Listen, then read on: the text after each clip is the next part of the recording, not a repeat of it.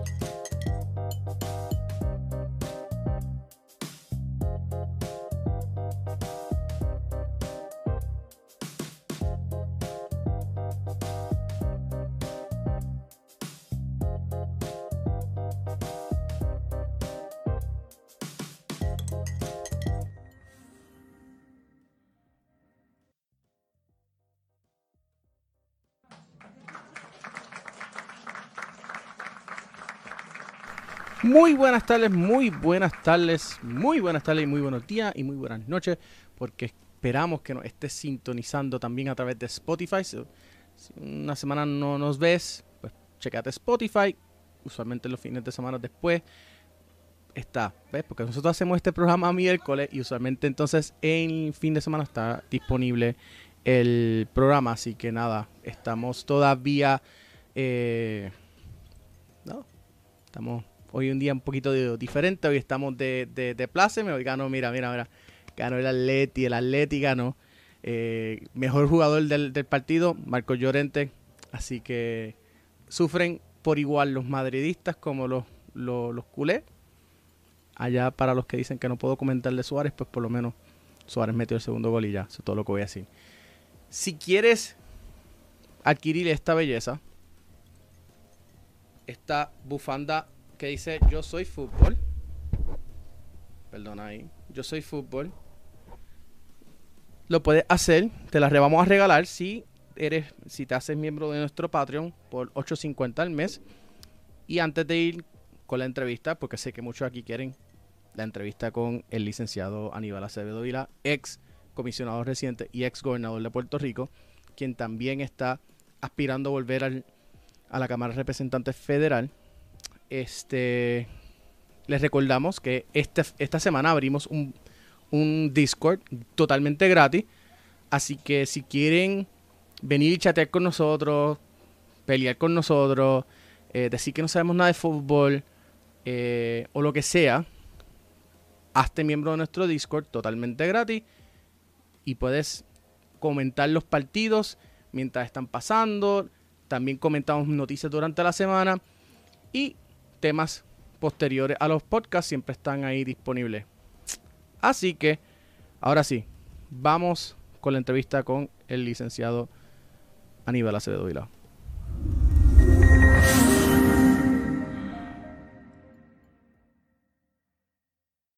La sede de los Juegos Centroamericanos 2022 y obviamente el otro rol que tiene el gobierno fuerte es el de ayudar al Comité Olímpico y obviamente los deportes de rendimiento, el albergue olímpico, que son lugares donde entrenan muchos muchos deportistas, eh, eh, facilitarle los recursos, los recursos económicos.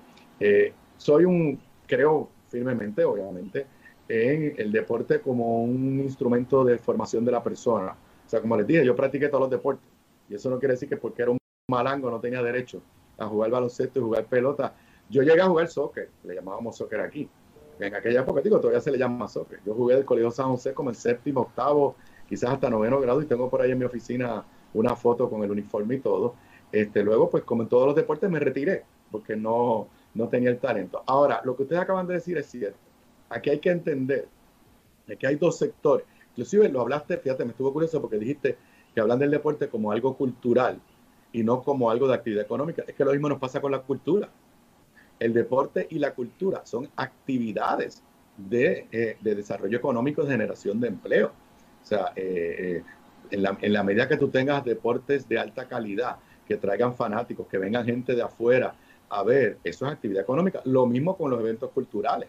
En la medida que tú tienes eventos culturales de alta calidad, tú tienes personas que, que se montan en un avión y vienen a Puerto Rico a ver algún espectáculo cultural. A eso definitivamente deberíamos aspirar.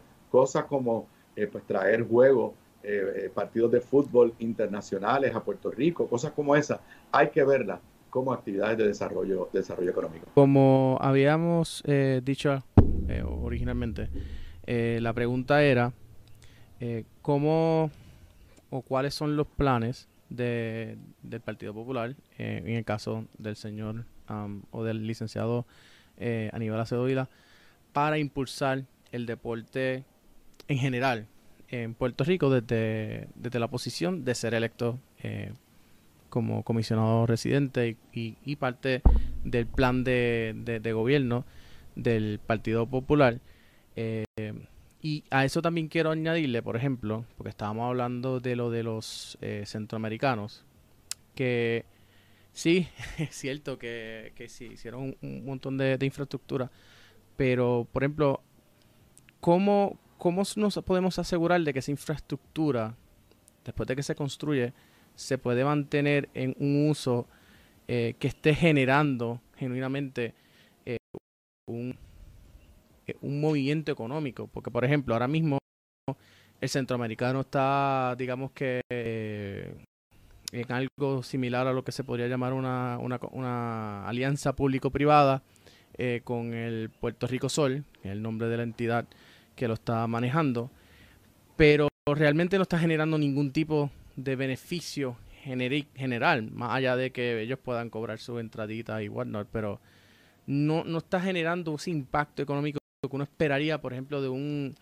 de un de, un evento internacional que, que genere eh, que genere eh, actividad económica a lo grande en el área de, de Mayagüez. Entonces, ¿qué, ¿qué, se puede hacer en ese tipo de...? Bueno, ahí, o sea, el gobierno puede poner las facilidades deportivas disponibles. O sea, en Puerto Rico, contrario a otros lugares, en, particularmente en Estados Unidos, las facilidades deportivas todas las construye el gobierno en otros lugares, por eso tú ves que tienen nombre de entidades privadas, son inversión privada. En Puerto Rico no tenemos una economía que aguante eso. Ahora, el gobierno puede aportar la facilidad, la estructura, pero lo tengo que decir, el, sector privado tiene que arriesgar y auspiciar esos eventos eh, para pues, promover su, su producto y las federaciones o los promotores deportivos tienen que arriesgarse. Eh, aquí hay facilidades que, por, lo que te decía anteriormente, que pueden traer eventos internacionales lo hemos hecho en unos momentos, pero no hemos logrado eh, mantener una tradición de que tú digas, pues que todo, por ejemplo, en el béisbol de grandes ligas empezamos, y habíamos empezado a tener varios años corridos de que venían fines de semana al, al, Irán Bison a jugar pelota. Este año no se logró por el COVID, veremos a ver cómo todo esto se recupera. Eso mismo se debe tratar de conseguir para facilidades eh, eh, particulares que tienen la capacidad, como el, el, Parque Centroamericano en Mayagüez, eh, eh, como eh, otras, otras facilidades donde tú debas de alguna forma promover, por ejemplo, en el golf, pues mira, que no es un deporte de masa, en el golf ya se institucionalizó, eso empezó cuando yo era gobernador, el, el torneo de golf, el Puerto Rico Classic, o sea, ya todo lo en, en febrero, este año se pudo, se pudo dar porque fue antes que empezara el COVID, en febrero, pues ya se sabe que hay un torneo de golf de alta categoría, no está entre los más altos, pero es un, torneo profesional. Eso genera un montón de actividad económica. Deberíamos, pero vuelvo y repito, es una combinación del sector privado con el sector público. El sector privado debe venir con propuestas y decir, si tú me das el centro, el, el, el, estadio el centroamericano y me lo garantiza a tal precio, pues yo te garantizo que cada año voy a traer tal torneo de pista y campo o el evento deportivo que sea se ajuste a esa, a esa facilidad. Pero no olvidemos, y hay que ser bien, bien realistas, eh, Puerto Rico está en una crisis económica de demasiado tiempo y muchos de estos eventos requieren una inversión de capital y, y, alguien que asuma el riesgo. Porque si te sale bien, genera actividad económica, pero si te sale mal, alguien tiene que pagar las cuentas. Definitivo. Em, pregunto, eh, hablar, porque esto va en directamente con lo que sería eh, el trabajo en lo que sería el área, el área federal. Entiendo que hay unos, eh, creo que, que, ha sido bajo el bajo esta bajo la administración de Trump o fue bajo Obama, no estoy seguro ahora cuál de las dos, que están ofreciendo, por ejemplo, en la construcción de edificios verdes, están, eh, están ofreciendo unos, unos incentivos o unos o unos tipos de, de, devolver el dinero a través de la, paga de impuestos o, de algo de algo de ese similar.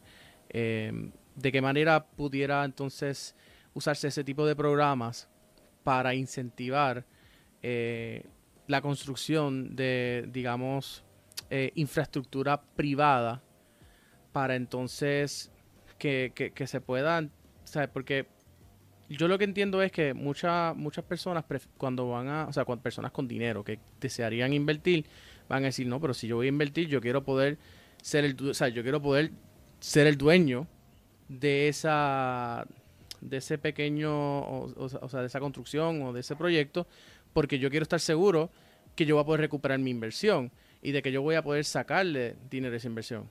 Entonces, el problema mayoritario que tenemos es que la mayoría de los activos eh, deportivos están son públicos, pero están por eso son públicos y no se pueden hacer, no, no se puede realmente trabajar de esa manera. Pero primero, no, no conozco una ley federal que te vaya a dar un crédito por construir parques, pero podría ser que existiera, pero eso cada, eso tú tienes que preparar una propuesta y ver si cualifica, o sea, eso eh, y si es de, construcción verde, Trump lo debe haber eliminado.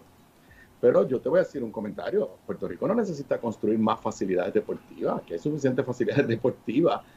Quizás tú me puedes identificar uno que otro deporte que no las tenemos. Aquí lo que hay que utilizar las que están construidas. O sea, yo no pondría mi... O sea, nosotros tenemos el, Coliseo eh, eh, Roberto Clemente, es un, todavía sigue siendo para ese tipo de deportes de primer orden. El Choliseo se convierte en un, en un lugar para eventos deportivos cerrados de primer orden. El Irán Bison con la, con la pista, eh, con, la, con la, grama artificial de primer orden.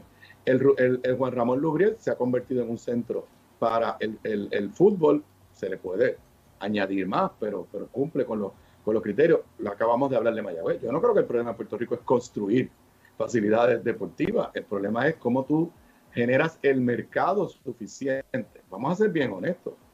A los Juegos de Baloncesto Superior Nacional solamente va la gente a la serie final y la semifinal. Y yo soy fanático de los Piratas de Quebradilla, la cancha siempre está vacía. El béisbol de invernal tiene un problema serio de, falta de, de, fanáticos. Ah, cuando viene la serie del Caribe, se llena el parque. Cuando vienen las grandes ligas por dos fines de semana, se llena el parque. Eso es lo que hay que lograr. Lo que hay que lograr es una oferta deportiva que el ciudadano esté dispuesto a decir, yo voy a pagar 10 dólares, 15 dólares, 20 dólares, lo que cuesta la taquilla. Y eso pues es lo que, lo que la economía de Puerto Rico lo hace sumamente difícil en este, en este momento. Dale, Pablo. Y entonces, añadiendo un poco más sobre, sobre este tema, yo quisiera preguntarle acerca, más que todo, en el plan de gobierno del Partido Popular y de usted quedar electo como comisionado residente, cómo revitalizar estos centros deportivos que en su mayoría están en desuso, como las instalaciones que usted mencionó, más que todo en el colegio de Mayagüez, que se han visto fotos en las redes sociales de cómo están en las condiciones, eh, prácticamente no se puede jugar el deporte ahí, en el césped, en el estadio que tienen de, fútbol, en las canchas de tenis. El centroamericano tiene algunas carencias, no en el terreno de juego, pero sí en su infraestructura. Y así es similar en esas condiciones. Hay un sinnúmero de, centros deportivos a lo largo de la isla. ¿Cómo podrían mejorar esas condiciones para que estos centros deportivos vuelvan a, más que todo, albergar eh, partidos y ser ese poder económico? ¿Cómo podría hacerse? Bueno, hay que buscar los recursos económicos y ponerlo en manos de aquellos que lo puedan administrar.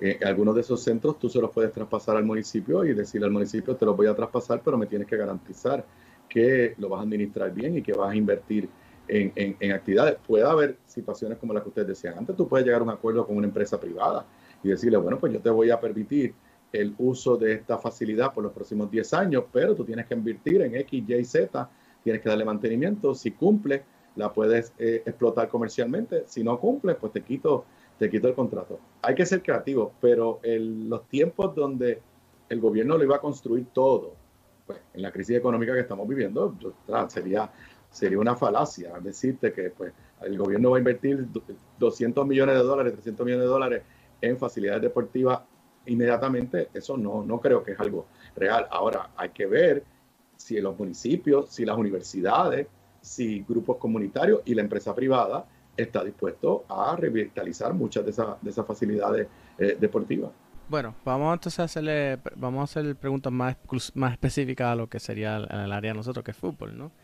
Entonces, em, Y lo, y lo digo porque pues usted es futbolero, o sea, usted, usted tiene que saber, ¿no? Eh, para, no, no, tanto como ustedes ni como mi sobrino José Aníbal, no, o sea, yo, yo sigo, pero no. Vamos, pero, pero, esta, pero esta, esta, esta, eh, esta debe ser bien sencilla. ¿Cuál es el, el mejor jugador que ha tenido el Barcelona en la vida? En toda la pues historia. para mí, yo como soy de Messi para acá, pues te tengo que decir que Messi. Pero vamos, ¿por, qué Barcelona? ¿Por, por, qué de todos los clubes ah, del mundo, por qué Barcelona? Lo, de, lo, de, Barcelona es una combinación de llevarle la contraria a mi sobrino José Aníbal y a mi sobrina Gloriana, de que me gusta Messi y de que mi hijo Juan Carlos es fanático del Barcelona. Eso. Eh, y la realidad es, yo no te puedo decir que he viajado demasiado en mi vida. Yo vine a conocer la ciudad de Barcelona después de Madrid. Y aunque Madrid, me, la ciudad me encanta, tampoco es que he viajado tanto. A Barcelona, que la vine a conocer después, años después, eh, me, gusta, me gusta más como ciudad. Pero eso es la parte desde el punto de vista urbano y ese tipo de cosas. Bueno, es, es, una historia familiar. Fundamentalmente lo que te di era para, llevarle la contraria a José Aníbal. Saluditos a, José Aníbal, que estoy seguro que va a estar viendo esta entrevista. Em, yo, tengo que decir que yo fui a Madrid, pero no fui a. No, me dio tiempo de ir a Barcelona. Eh, fui a. Fui a Sevilla, fui a Málaga y fui a Valencia también. quiero, quiero hablar un poco sobre olimpismo, ¿no? Em, en llevas mencionando y, lo ha repetido usted en varias ocasiones, que estamos viendo una, crisis económica que, que, ha sido ya por casi una década, ¿no? Por más de una década, 15 años alrededor. ¿Cómo entonces, de qué manera, el, si el, gobierno del, eh, al que usted aspira es ser parte de, con, pues con, con el alcalde de, Isabela, el señor, el honorable eh, Carlos Delgado Altieri, Um, ¿Cómo ustedes trabajarían para eh, lograr esa asignación de fondos eh, cuando tienes, por ejemplo, una, una junta de control fiscal que está que fiscaliza y que tiene el, último eh, decir sobre todo tipo de gasto en lo que sería el presupuesto gubernamental? Mira, primero, el hecho de que esto es una crisis económica no quiere decir que no vas a gastar nada en cultura, que no vas a gastar nada en deporte, porque precisamente uno de las batallas por una mejor sociedad y el deporte y la cultura son parte de tener una mejor sociedad. Y yo no veo la inversión, eh, eh, lo que el gobierno invierte en cultura y en deporte, no lo veo como un gasto, lo veo como una inversión. O sea, ver a, a Mónica Puy ganar una medalla olímpica en las Olimpiadas y verla llorar cuando subía la bandera de Puerto Rico, créanme, para eso es que los pueblos existen, para grabarse en su momento esas memorias. Y pues lo mismo cuando tienes un torneo eh, importante interno y el pueblo tal le gana al pueblo tal y la gente lo recuerda, de, esas son las formaciones de los pueblos. Las cantidades que en este momento estamos hablando no son cantidades exageradas. Lo que estamos hablando es garantizarle al Comité Olímpico una asignación anual de 8 millones de dólares para pues, sus programas fundamentales del particularmente de, eh, de, atletas de alto rendimiento.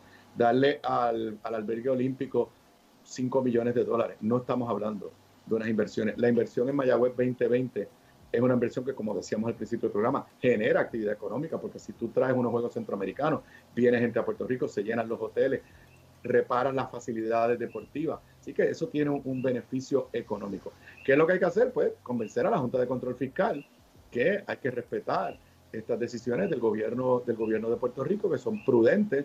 Eh, obviamente, si el Comité Olímpico fuera a decir, duplícame la asignación, pues probablemente habría que decirle, mira, en estas circunstancias no te puedo duplicar. Si el alcalde de Mayagüez fuera a decir, para traer los Juegos Centroamericanos, me tienen que construir un parque nuevo de 20 millones de dólares, pues probablemente se le diría, lo siento mucho. Ahora, si podemos traer los Juegos con una inversión mínima de poner en condiciones lo que usamos en Mayagüez 2010, pues te podemos dar eh, el, respaldo. Quiero, eh, es que me, me, surgió una, una, una, una, pregunta en términos de, cuando estamos hablando de, de, Comité Olímpico, porque también se la tuvimos por aquí al, al licenciado y al, licenciado y senador Juan Dalmao, eh, y también le, le, hicimos esta pregunta, era, ¿de qué manera puede entonces el gobierno servir tal vez como un enlace con la industria privada para que se convierta en un facilitador, para que de esa manera el, el, Comité Olímpico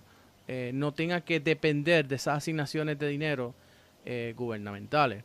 Porque aquí todo el mundo sabe que, pues, lamentablemente, por muchos años, el, el gobierno de Puerto Rico ha sido ese motor de la economía. Pero no debería entonces, no deberíamos estar pensando de cómo fortalecer que el deporte, en vez de ser subsidiado por el gobierno, sea entonces eh, subsidiado por la empresa privada y ver de qué manera el gobierno puede entonces eh, proveer o ser ese enlace entre la, el, sector deportivo y el sector privado. Bueno, eh, la empresa privada auspicia muchísimas actividades deportivas y el Comité Olímpico tiene auspiciadores que le, dan mucho, o sea, le dan dinero. Lo que sucede quizás con la excepción de Estados Unidos, que es la economía más poderosa del mundo. En todos los otros lugares, el deporte olímpico lo auspicia los gobiernos. O sea, esa es la realidad. Es igual que la cultura, es igual que la transportación colectiva. Eh, o sea, hay cosas que para que sean exitosas, el gobierno tiene que asumir su responsabilidad. Obviamente, ¿qué puede hacer el gobierno? Bueno, pues ayudar al Comité Olímpico, elevar el, el prestigio, que la gente entienda, darle el apoyo pero no, te voy a mencionar marcas, pero hay montones de marcas que uno piensa y sabe que cuando hay Juegos Olímpicos o la delegación olímpica los auspician y tienen buenos auspicios, pero eso no es suficiente. Y vuelvo y te repito, salvo Estados Unidos, en todos los lugares del mundo hay asignaciones gubernamentales para mantener particularmente la parte de deporte de alto, de, alto rendimiento. Eh, obviamente hay un rol que tiene en el desarrollo del deporte de los municipios, por ejemplo, ayudando a las pequeñas ligas, a todas esas ligas pequeñas, de todos los deportes, digo pequeñas ligas, pero no me refiero a, a, béisbol nada más. Pero eso, este, en gran medida, pues le toca al, al, a los gobiernos municipales.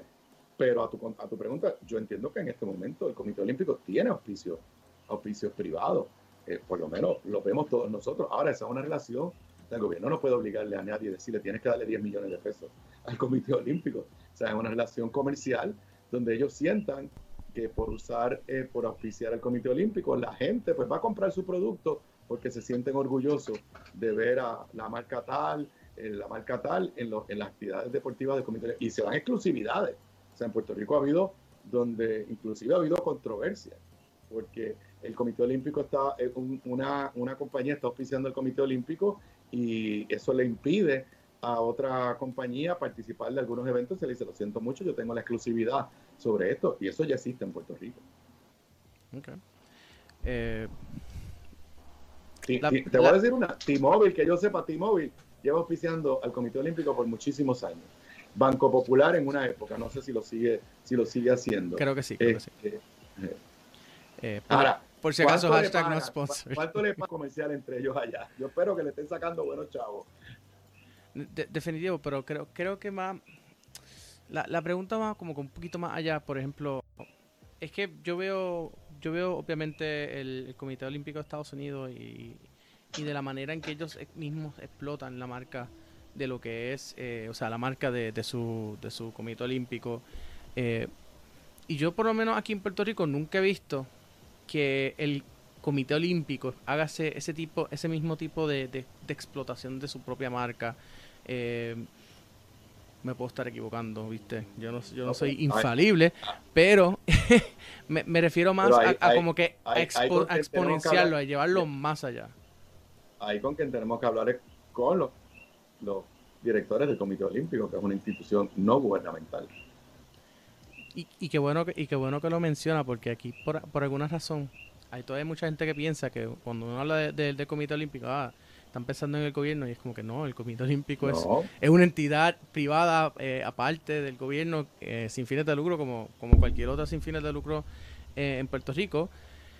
Y pues sí, se recibe aportaciones gubernamentales, pero pues varía también dependiendo de la, economía y del mismo gobierno y por eso es que... Y del mismo gobierno, si el gobierno los quiere respaldar, no los quiere respaldar, este, pero si es una entidad, es una entidad privada a la cual se le reconoce que es la representante de Puerto Rico en la Organización Deportiva eh, olímpica. Quiero hacerte una nota que en el caso del de, el Comité Olímpico de Estados Unidos, que tienes razón en lo que dijiste, pero hay una ley federal que le da a ellos la exclusividad de que solamente ellos pueden representar a Estados Unidos en, en todo lo, que es el deporte olímpico y eso le permite entonces mercadear su, o sea, los símbolos, todas esas cosas las pueden usar ellos nada más. De acuerdo, pero volviendo, eh, ya que hizo mención de la ley federal, cuando tú lees, cuando uno lee la ley federal habla de solamente dos competencias, que es la, la, la Olimpiada y los Panamericanos. a mí como historiador de, deportivo, siempre me llamó la atención de que del debate de estatus, ¿no? De que si Puerto Rico se hace Estado o no se hace, o se hace independiente, pero obviamente si es independiente, pues no hay, no hay, no hay que debatir mucho, se queda el, el Comité Olímpico. En ya más con la, con la estadidad que siempre, siempre ha estado esa, esa dicotomía, eh, y voy a hacer el, disclaimer, yo soy estadista, pero eso no significa que yo no leo y que yo no, eh, que yo no me oriento. Y sí, la ley, esa ley federal eh, sí existe, pero cuando ves el, lenguaje, no, no especifica, por ejemplo, deportes. Cuando tú vas, por ejemplo, a hablar de, de, la Copa Mundial de la FIFA, por, por ejemplo, la FIFA tiene sus propias reglamentaciones y como esa ley no habla sobre, sobre fútbol, pues entonces tú puedes técnicamente mantener una federación de fútbol aparte. Igual que Hawái, por ejemplo, compite internacionalmente como Hawái. Tú eres ciudadano americano y vives en Hawái, tú puedes participar eh, bajo la, banderita de Hawái internacionalmente en lo que es la, la Federación Internacional de, Surfing. Y eso es, bien curioso porque cuando ahora con las con las Olimpiadas que se suponía que fuesen en Japón, eh, iban a traer la parte de, de surfing como, como, un, como un deporte nuevo olímpico. Y estaba el interrogante de si Hawái va a poder participar como, como Hawái o si como o si va a poder o se tiene que participar como Estados Unidos. Y rápido el Comité Olímpico de Estados Unidos dijo no no no güey ustedes participan internacionalmente en su federación y es el problema pero eh, ya en, en, en, Olimpiadas es bajo nuestra bajo la bandera de nosotros y bajo nuestro banner así que sí técnicamente si Estados si Puerto Rico se ha aceptado pues eh, Olimpiadas y, Panamericanos están fuera, pero ya en términos de lo que serían los deportes individuales, como esa ley no dice nada sobre deportes individuales eh, y no los contempló en, esa ley, pues entonces ahí, ahí se tiene que remitir a cada una de las, de las eh, organizaciones internacionales. Hay unas que lo permiten y otras que no. Por si acaso, si, si les interesa, eh, aquí abajo, en el, eh, acá abajo en el enlace, va a haber un enlace para un ensayo que yo escribí sobre ese tema. Así que los que les interese seguir más eh, viendo la historia de lo que sería el olimpismo en Puerto Rico y lo que sería y ese pequeño debate, pues están bienvenidos. Pero sé que, que veo la cara de, del licenciado y quiere... Obviamente podemos, podemos entrar en argumentos legales y tú pues por lo menos reconoces que no podría participarse en Olimpiada, no podría participarse en Panamericano. Y pues tú puedes levantar la teoría de que, pues, que si un día tuviéramos un equipo de fútbol eh, de reconocimiento, que de verdad estuviera a un nivel que pudiera llegar hasta un mundial, pues que a lo mejor nos dejaban participar. Pero te lo digo con el mayor respeto. A mí no me hace ningún sentido que uno diga yo quiero ser parte de una nación para después ir a jugar y ganarle a esa nación. O sea, ¿cómo tú vas a tener un equipo de fútbol de Puerto Rico en un torneo, en una Copa Mundial, tratando de ganarle al equipo de Estados Unidos. Honestamente, eso ya es un problema ideológico y de identidad, no es un problema legal. Y Estados Unidos jamás va a permitir eso. Pero espérate, tú eres parte de mi nación y quieres venir a jugar en contra mía para derrotarme. It makes no sense. O sea, pero el argumento legal lo podemos discutir eh, infinitamente, por lo menos tú reconoces siendo estadista que no puede haber un Comité Olímpico de Puerto Rico y que no podríamos participar en Panamericanos ni en, ni en Juegos ni en Juegos Olímpicos. Definitivo. Y ya lo otro, pues eso, eh, yo he podido, yo, yo tengo la, yo tengo una contestación sencilla de que pues eh, en el marco de lo que sería la Federación de Estados Unidos, pues una cosa es la cultura general y los otros pues son las eh, subculturas individuales de cada estado, porque cada estado tiene su propia cultura interna y su propia historia y su propia identidad dentro de lo que sería la misma eh, Federación de los Estados Unidos y, y nada, eso es un tema eh, que, cuando veas, de, morir. Cuando veas al equipo de Texas jugando contra el equipo de Estados Unidos, porque más, más entre comillas que alegadamente tienen personalidad propia los tejanos, cuando los veas jugando en algún deporte contra la selección de Estados Unidos, hablamos. Dale. Pablo, te dejo. Para que, para que hagas la próxima Lo que pasa es que tú has dado candela desde que Pedro Pierluisi contestó en, ese primer debate a la gobernación con esta pregunta. Malísima la contestación, tus impresiones en Instagram. Luego escribiste. Luego cuando tuvimos al senador licenciado Juan Dalmau, también les pusiste la misma pregunta. No, no, no, no, no, espérate. Con, con Dalmau no pudimos llegar a eso pero más o menos más o menos se tocó ese tema. Y ahora nuevamente vienes con, con la candela porque es que yo sé que te gusta exponerlo y siempre lo quieres preguntar. Y claro siempre va a haber esta esta esta, esta cuestión de si llegaríamos a jugar o no. Y ya está claro y hay muchos candidatos que se, que se equivocan cuando cuando se le plantea esta esta pregunta porque hablan que si de Miss Universe y si de lo otro y, y meten temas que no van. Y la verdad es que, pues, como, como aficionado al fútbol y como futbolista que fui en algún momento puertorriqueño, a mí me encantaría poder enfrentarme a los Estados Unidos y derrotarlo con, toda la pasión. Y yo me imagino que nuestros seleccionados nacionales lo, lo, deben pensar más o menos así, porque imagínate derrotar a los Estados Unidos, al imperio norteamericano en un partido de Nations League. vamos a, vamos a acabar hablando de, la Copa Oro, sería... Vamos a acabar hablando de estatus, porque tú lo que estás dando es el argumento porque al final del día no somos estadistas ni nos van a aceptar como Estado, pero no vamos a abrir ese tema. no, no, no, lo que, lo que pasa es que... Lo que pasa es que Pablo es independentista y yo soy estadista. cuando uno va a los Panamericanos, donde está Estados Unidos, y juega República Dominicana, además juega a Cuba contra Estados Unidos, los puertorriqueños, la inmensa mayoría le van a Cuba. ¿Por qué? Porque nos sentimos que son hermanos nuestros. Eso es parte de nuestra identidad. Parte de nuestra identidad.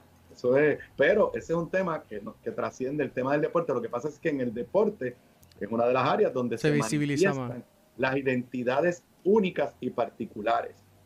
Eh, ninguno de nosotros, con todo respeto, llora lloró cuando Gigi Fernández ganó la medalla de oro y subieron la bandera americana. Nadie lloró en Puerto Rico. Medio país, por no decir la totalidad del país, lloró cuando Mónica ganó y subieron la bandera de Puerto Rico. Eso se llama identidad. Bueno, yo, yo tengo que decir que yo no. Yo creo. Gigi fue que, en la de Atlanta 96. Algo así, fue en la década de los 90.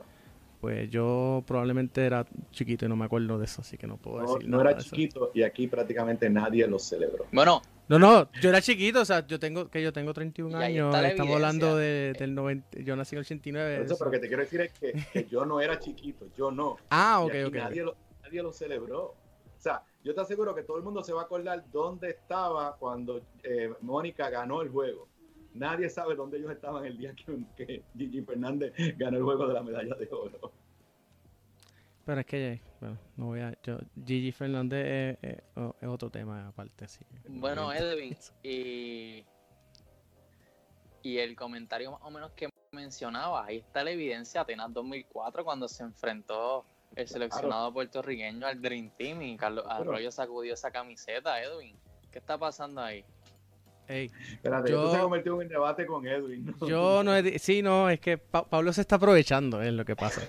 Este, los últimos dos, los últimos dos veces ha estado en mayoría. Lo que pasa. su, independentismo a, independentista a, a, a, relucir aquí porque es que Edwin a veces entra en una en unas contestaciones que yo digo vamos a sacarle los hechos deportivos como Atenas 2004 no, este, y conste de Mónica Puy y, y, conste que yo no eh, y tú sientes esa esa esa pasión vamos yo yo yo el día yo siempre he dicho que yo le voy a, yo le voy a Estados Unidos en cualquier deporte hasta el día que jueguen contra Puerto Rico, porque el día que se ponen la camisa con Puerto Rico, ya yo soy Puerto Rico primero y luego Estados Unidos. Y el día que le ganaron al Dream Team, yo celebré igual que todo el mundo la derrota de, del, del Por poco dice de la. No, dije Dream Team, dije Dream Team. Yo no iba a decir nada, dije Dream Team. Eh, de los Estados Unidos. Eh, pero dije Dream Team. Así que para, para, para cuestión de récord y que no vengan en, el, en, los comments me vayan a, masacrar. Pero sí, o sea, yo, yo entiendo la parte y yo, yo, yo soy, yo soy honesto con, conmigo mismo, yo sé que si, si nos hacemos, si decidimos ser parte de los Estados Unidos y pasa el proceso entero legislativo y somos admitidos como Estado, pues entonces van a haber unas eh, van a haber unas unas, unas situaciones que pues que, que estoy dispuesto como estadista a aceptar. Pero también me molesta de parte de muchos líderes eh, tanto eh, independentistas como estadistas que, que, usan el deporte como un como un balón político y no hablan de esos de esos detalles de eso de esa de, de, lo que de verdad es. Eh, y tener una, una discusión eh, sobria, eh, sin, sin tipo de apasionamiento político. Y creo que por lo menos, por lo menos yo creo que la estamos pudiendo tener aquí, siendo, hablando pues, claramente con cada uno y, y, desde nuestros diferentes puntos de vista y ideológicos, ¿no? respetándonos cada uno a lo que, a lo que cada uno cree y partiendo de ahí. Bueno, Edwin, a mí me gustaría realizar una pregunta, ya que pues muchas veces eh, aquí representamos a la comunidad del fútbol local y de algún, algún otro modo pues el fútbol no es reconocido más que todo a, a nivel isla, pues sabemos la, la monstruosidad de los otros deportes y algunos somos de élite en el fútbol, no es el caso, y quisiera eh, cuestionar el compromiso que usted tiene como candidato y de llegar a ser electo, más que todo, pues con el fútbol como tal. Bueno, mira, eh, mi hijo Juan Carlos eh, es de la generación donde de verdad lo que jugaba era fútbol. O sea, Juanqui practicó otros deportes, pero lo que de verdad lo apasionó y lo, y lo, apasiona es el fútbol. O sea, y yo, pues, pues como padre, él estuvo en Fray Comar, claro que sí. Después jugó Fray Comar de viejo en ah, la pues Liga de Viejo y, ahí se lesionó. yo creo. Y ahí se, en, la Liga de Viejo se lesionó hace como tres años y pues no ha podido volver a volver a jugar. El, ¿Cómo es el? Él es el, el, el 10, el, ya lo operaron una vez y ahora se volvió a lesionar. Así que yo te puedo decir que yo he palpado el crecimiento del fútbol de abajo para arriba. Eh, yo lo que creo es, y ahí va a tener un poco que ver, quizás donde empezamos a hablar, el tema de los auspicios económicos. Yo creo que con un esfuerzo adicional, eh, Puerto Rico puede dar un crecimiento exponencial en términos de su calidad internacional. Yo estuve un tiempo, por razones de trabajo, yendo a Panamá hace ya muchos años. Y Panamá se parece mucho a Puerto Rico en que juega pelota y después baloncesto. Pues Panamá en los últimos años, bueno, ustedes lo vieron, llegó al Mundial. En Panamá el fútbol creció de una forma exponencial, de esta forma que estaba creciendo en Puerto Rico, de abajo hacia arriba. Eh, obviamente ustedes saben de esto más que yo. ¿Cómo lograrlo? Yo no sé. Pero yo creo que es el primer deporte del mundo. ¿Cómo nosotros no vamos a de alguna forma eh, eh, fomentar que Puerto Rico sea un jugador, por lo menos inicialmente a nivel de la, de la región, y ya estamos viendo jugadores, ustedes se conocen los nombres mejor que yo, pero sabemos jugadores que ya están jugando fuera, fuera de Puerto Rico, inclusive mujeres que ya están jugando fuera, fuera de Puerto Rico. Así que yo creo que, que, que ahí falta algo que haga clic. Y obviamente en la medida que, como te decía anteriormente, que uno como comisionado residente puede utilizar su prestigio para promover eh, algún tipo de evento eh, que ayude a elevar o actividad que ayude a elevar el, fútbol a nivel de Puerto Rico, pues con mucho gusto, con mucho gusto lo hago. Pero sí, o sea, mi, mi, generación, los que jugábamos soccer, éramos dos o tres, y a nadie le importaba en el Colegio San José donde yo estudié el equipo de soccer contra el equipo de baloncesto y el equipo de, de voleibol. Ahora eso está cambiando eh, rápidamente en esa generación. Ahora, algo pasa que cuando llega el momento donde se tienen que convertir en atletas ya de, alto rendimiento, ahí como que, como que se cae el esfuerzo, es lo que quiero decir.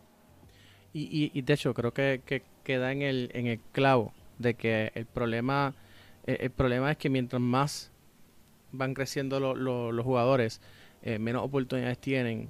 Y, no solamente tienen menos oportunidades, sino que eh, llegan al momento en que tienen que escoger entre, ok, quiero jugar profesional o quiero jugar o quiero irme a, estudiar. Entonces, pues, aquí, pues, la mayoría de los padres eh, impulsan a los hijos a tener entonces a, irse a estudiar a, la universidad. Em, quería hacer una, una pregunta que la habíamos empezado, la, habíamos tratado de discutir con, con, el, con el senador Dalmau, pero eh, por razones de que se eh, no sé, en aquel día se, se colapsó el, el, audio, no, no, no, realmente no pudimos terminar esa pregunta, pero se la quiero hacer a usted. Eh, uno, de los, uno de los grandes problemas que tenemos, pienso yo, puede Paulo también dar su opinión en términos de eso, es, la falta de transparencia que tenemos a nivel federativo y a nivel eh, profesional, ¿no?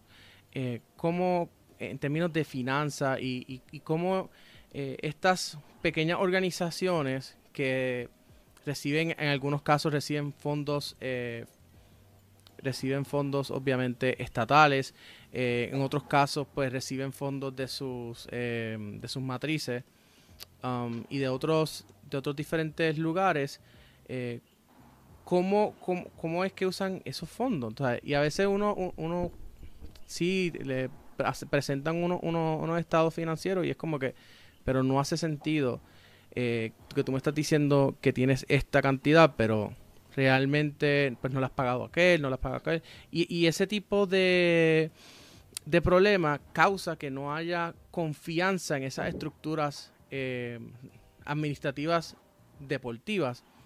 Eh, hay países, por ejemplo, como Chile, como España, eh, por lo menos a nivel, sé que por lo menos a nivel de fútbol las tienen, que tienen unas leyes deportivas que crean unas sociedades anónimas, que crean unas entidades deportivas em, para que, son especiales deportivas para poder regir mejor ese tipo de de, de, negocio o de actividad económica. Eh, ¿Usted cree que algo así se puede hacer aquí en Puerto Rico para, para mejorar la transparencia y la y la y la confianza que se tienen en esta en esta estructura? Nosotros tenemos un departamento de recreación y deporte que hay que pues, hacerle que, cumpla su responsabilidad. Lo que pasa es que muchas veces estas, cuando reciben fondos públicos, que es cuando de verdad el gobierno tendría injerencia, porque lo otro sería, pues si son fondos privados, pero cometen fraude, pues aunque tú cometas fraude con dinero privado, puedes ir, pues te pueden procesar. Lo que pasa es que muchas veces eh, reciben fondos de diferentes formas, reciben de los municipios, no todo se canaliza a través del gobierno, del gobierno central. Eh, eh, no es lo mismo que recibe una cantidad grande de dinero como el Comité Olímpico, a que le dieron 50 mil dólares. Entonces, ¿cómo tú haces una estructura para de verdad fiscalizar esos 50 mil dólares cuando tienes que estar fiscalizando las asignaciones millonarias en otras áreas. Eh, pero al final del día lo que hay es que asegurarse que el Departamento de Recreación y Deporte eh, cumpla con, su responsabilidad de que el dinero que se invierta se use de forma, de forma correcta. Bueno, no sé si Pablo tenga algún algún último sí, yo tengo que ir terminando, comentario. Sí, no, porque ya, ya José Aníbal me está, mira, eh, hay que, corta, corta, que ya nos vamos. Así que quiero ver si Pablo. No, yo, sí, yo estaba viendo el teléfono ahora, yo estaba viendo el teléfono ahora en mi vi la hora y yo dije, coño, ya no estamos pasando de tiempo, pero. o sea, este, me había dicho, me había dicho, editado, pues, mira, me, había dicho 15 minutos y yo pensé que era como el fútbol, que no se para el reloj, pero a ustedes parece que es más como el baloncesto, que toman timeout cada 10 segundos y, y, y, dos minutos en baloncesto dura media hora en NBA. No, dime. No sé. No, este, nada, nada. Primero que todo, pues, agradecerle eh, la invitación a, y la aceptación de estar con nosotros aquí en el Café de la Tarde. Eh, siempre Edwin se extiende, tiene su, su manera de preguntar, que es como si fuera un párrafo casi la, la, pregunta. Pero nada, darle las gracias y eh, pues más que todo la comunidad de fútbol también merece que eh, los candidatos se le presenten, se le presenten y también ellos puedan escuchar las diversas eh, posturas y los conversar un poco de los diferentes planes de gobierno que existen, ya que pues Eh, como mencioné anteriormente en una de las preguntas, es un deporte prácticamente olvidado en términos de, de la gobernanza del país, así que pues le agradecemos que se haya tomado el tiempo para estar aquí con nosotros y eh, pues lamentablemente no le deseo mucha mucha suerte al Barça mañana contra el Ferenbaros. ¿Y, y, y dónde vas a ver el clásico? Ah, no, yo creo que pues siempre lo veo con mis amistades. Eh, nos reunimos, pero pues desgraciadamente me toca verlo en casa con tres culés y yo el único madridista, pero espero, espero que Pero tú por lo menos, podamos ganar, porque yo la verdad no tengo... no- eh, yo creo que, que- que podemos terminar con un juego bien aburrido. Yo no lo voy a poder ver porque estoy en campaña y pues no sé dónde estaré a la hora de a la hora del juego, pero trataré por a través del celular de, de ver algunos pedazos y mantenerme mantenerme en contacto. Bueno, si yo sé, si, si sé de algo, si sé de algo es que José Aníbal va a estar, seguramente te va a enterar cómo le va a ir al, al Madrid dependiendo de la reacción de José Aníbal en su cara. Así No, que, si, si no recibo ningún mensaje, eso quiere decir que no está ganando el Real Madrid. exacto. Pronto haga un gol, me eh, estaré recibiendo los mensajes. Bueno, muchas gracias, de verdad. Nos vemos, eh, licenciado, y que pase excelente día, noche y, y, y, pues que, que la suerte sea echada el próximo 3 de noviembre. Asegúrense de ir a votar. Muchas gracias. Igual.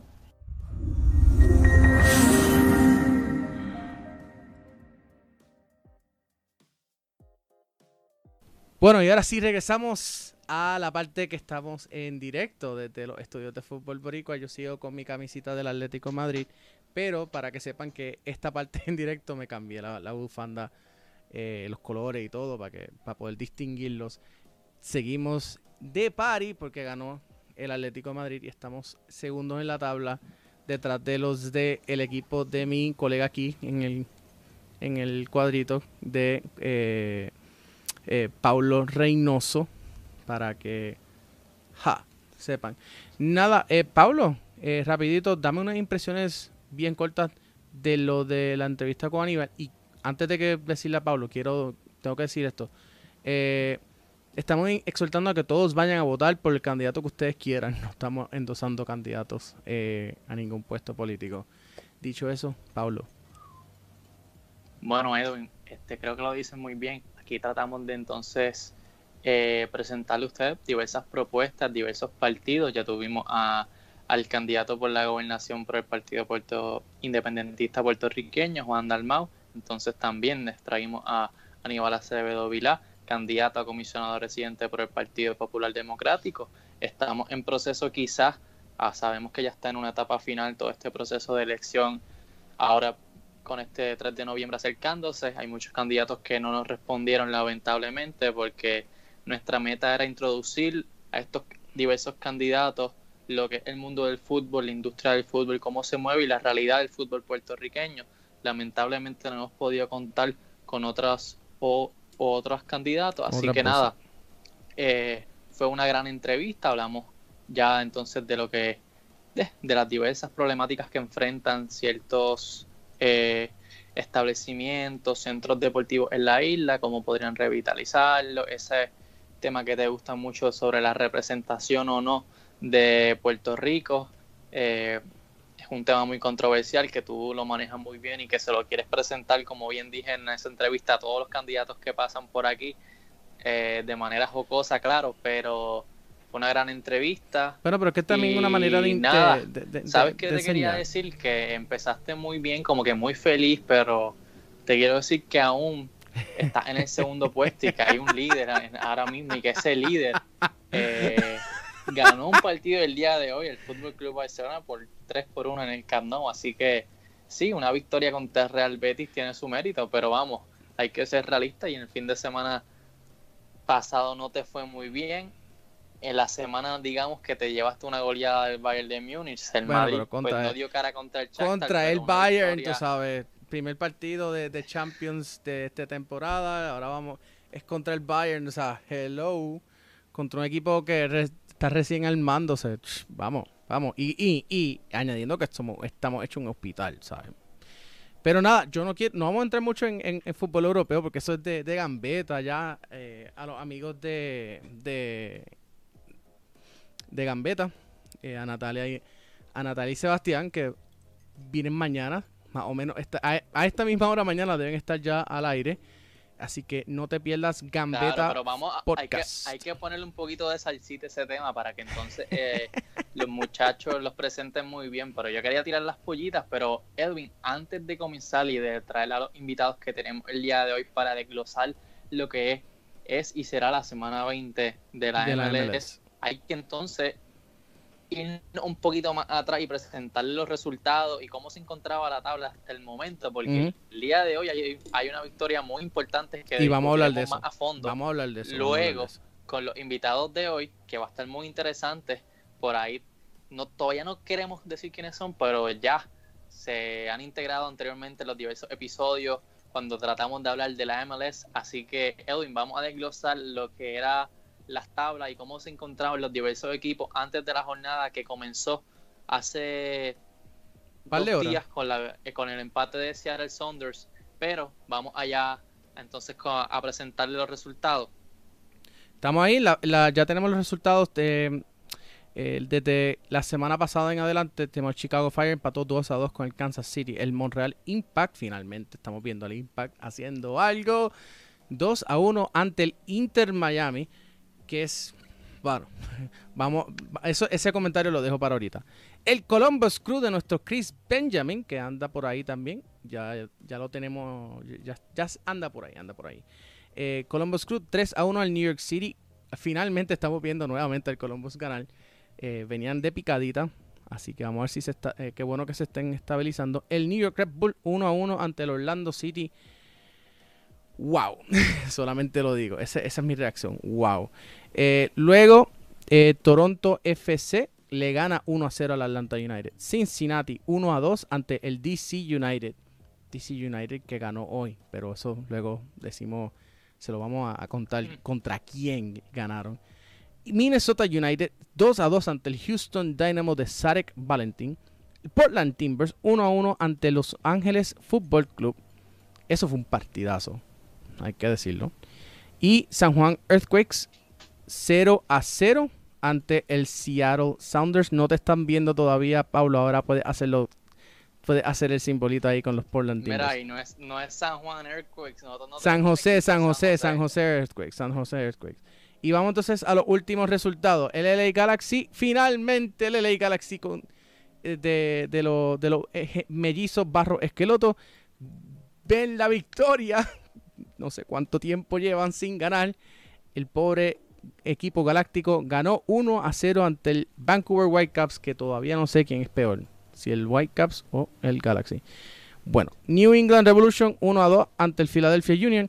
Nashville, sorprendente, 3-0 ante el FC Dallas. Eso sí que es sorprendente, gente. Un 3-0 al, al, Dallas, al FC Dallas, que está luchando por la clasificatoria en el oeste. El Seattle Sounders empató 1 a 1 ante el Portland Timbers. Pobrecito, pobrecito Pablo. Te empataron el, equipo nuevamente.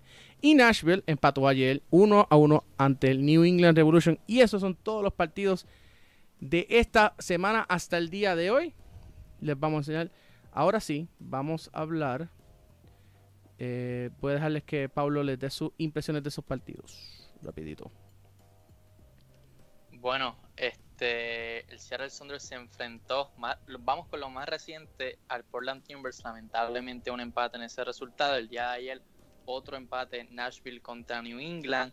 Eh, pudimos ver la primera victoria de una seguida de partidas muy malos del LA Galaxy, el Philadelphia Union con Brandon y compañía siguen haciendo de la suya. Le ganaron al New England Revolution. El Nashville le ganó al FC Dallas, un FC Dallas que después sube, baja y su escala de rendimiento es más o menos similar a, y va a la par de muchos equipos de la MLS. Y señalando de esos resultados ya pasados, pues la derrota que sufrió Inter Miami y también recalcar la victoria que se repite ese marcador del DC United del día de hoy. Luego hablaremos, como bien dijo Edwin, de eso. Eh, también vemos que Columbus Crew nuevamente entró a la racha a la racha de victoria Vemos un Toronto que se afianzó nuevamente con esa victoria ante Atlanta, que Atlanta ya llevaría también una seguida de partidos siendo derrotados. Vemos un empate entre Minnesota y Houston. Houston que va entonces contra el Columbus Crew el día de hoy. Otro empate de Portland, este, en este caso contra Los Ángeles. Y fue un buen partido en el que Los Ángeles FC demostró nuevamente pues que sin Carlos Vela puede y le puede disputar partidos importantes, equipos importantes de arriba en la tabla, como el Portland Timbers y un San José que empató ante un Seattle Saunders que ya está prácticamente clasificado. También vemos como en estos marcadores se refleja lo que se va a reflejar ya en estos en estas últimas jornadas de la MLS en las que los equipos ya clasificados pues se asientan un poco en el partido de forma distinta y son entonces los rivales que todavía no están clasificados los que tienen que ir a por el partido y vemos un Toronto, Seattle, Portland, Columbus que se pueden permitir perder puntos en el mismo Orlando ya que prácticamente están clasificados y son los rivales que enfrentan a estos equipos los que tienen que ir a por todas, como el caso del Inter Miami. Ok, perdona. Vamos entonces a la tabla de, posiciones.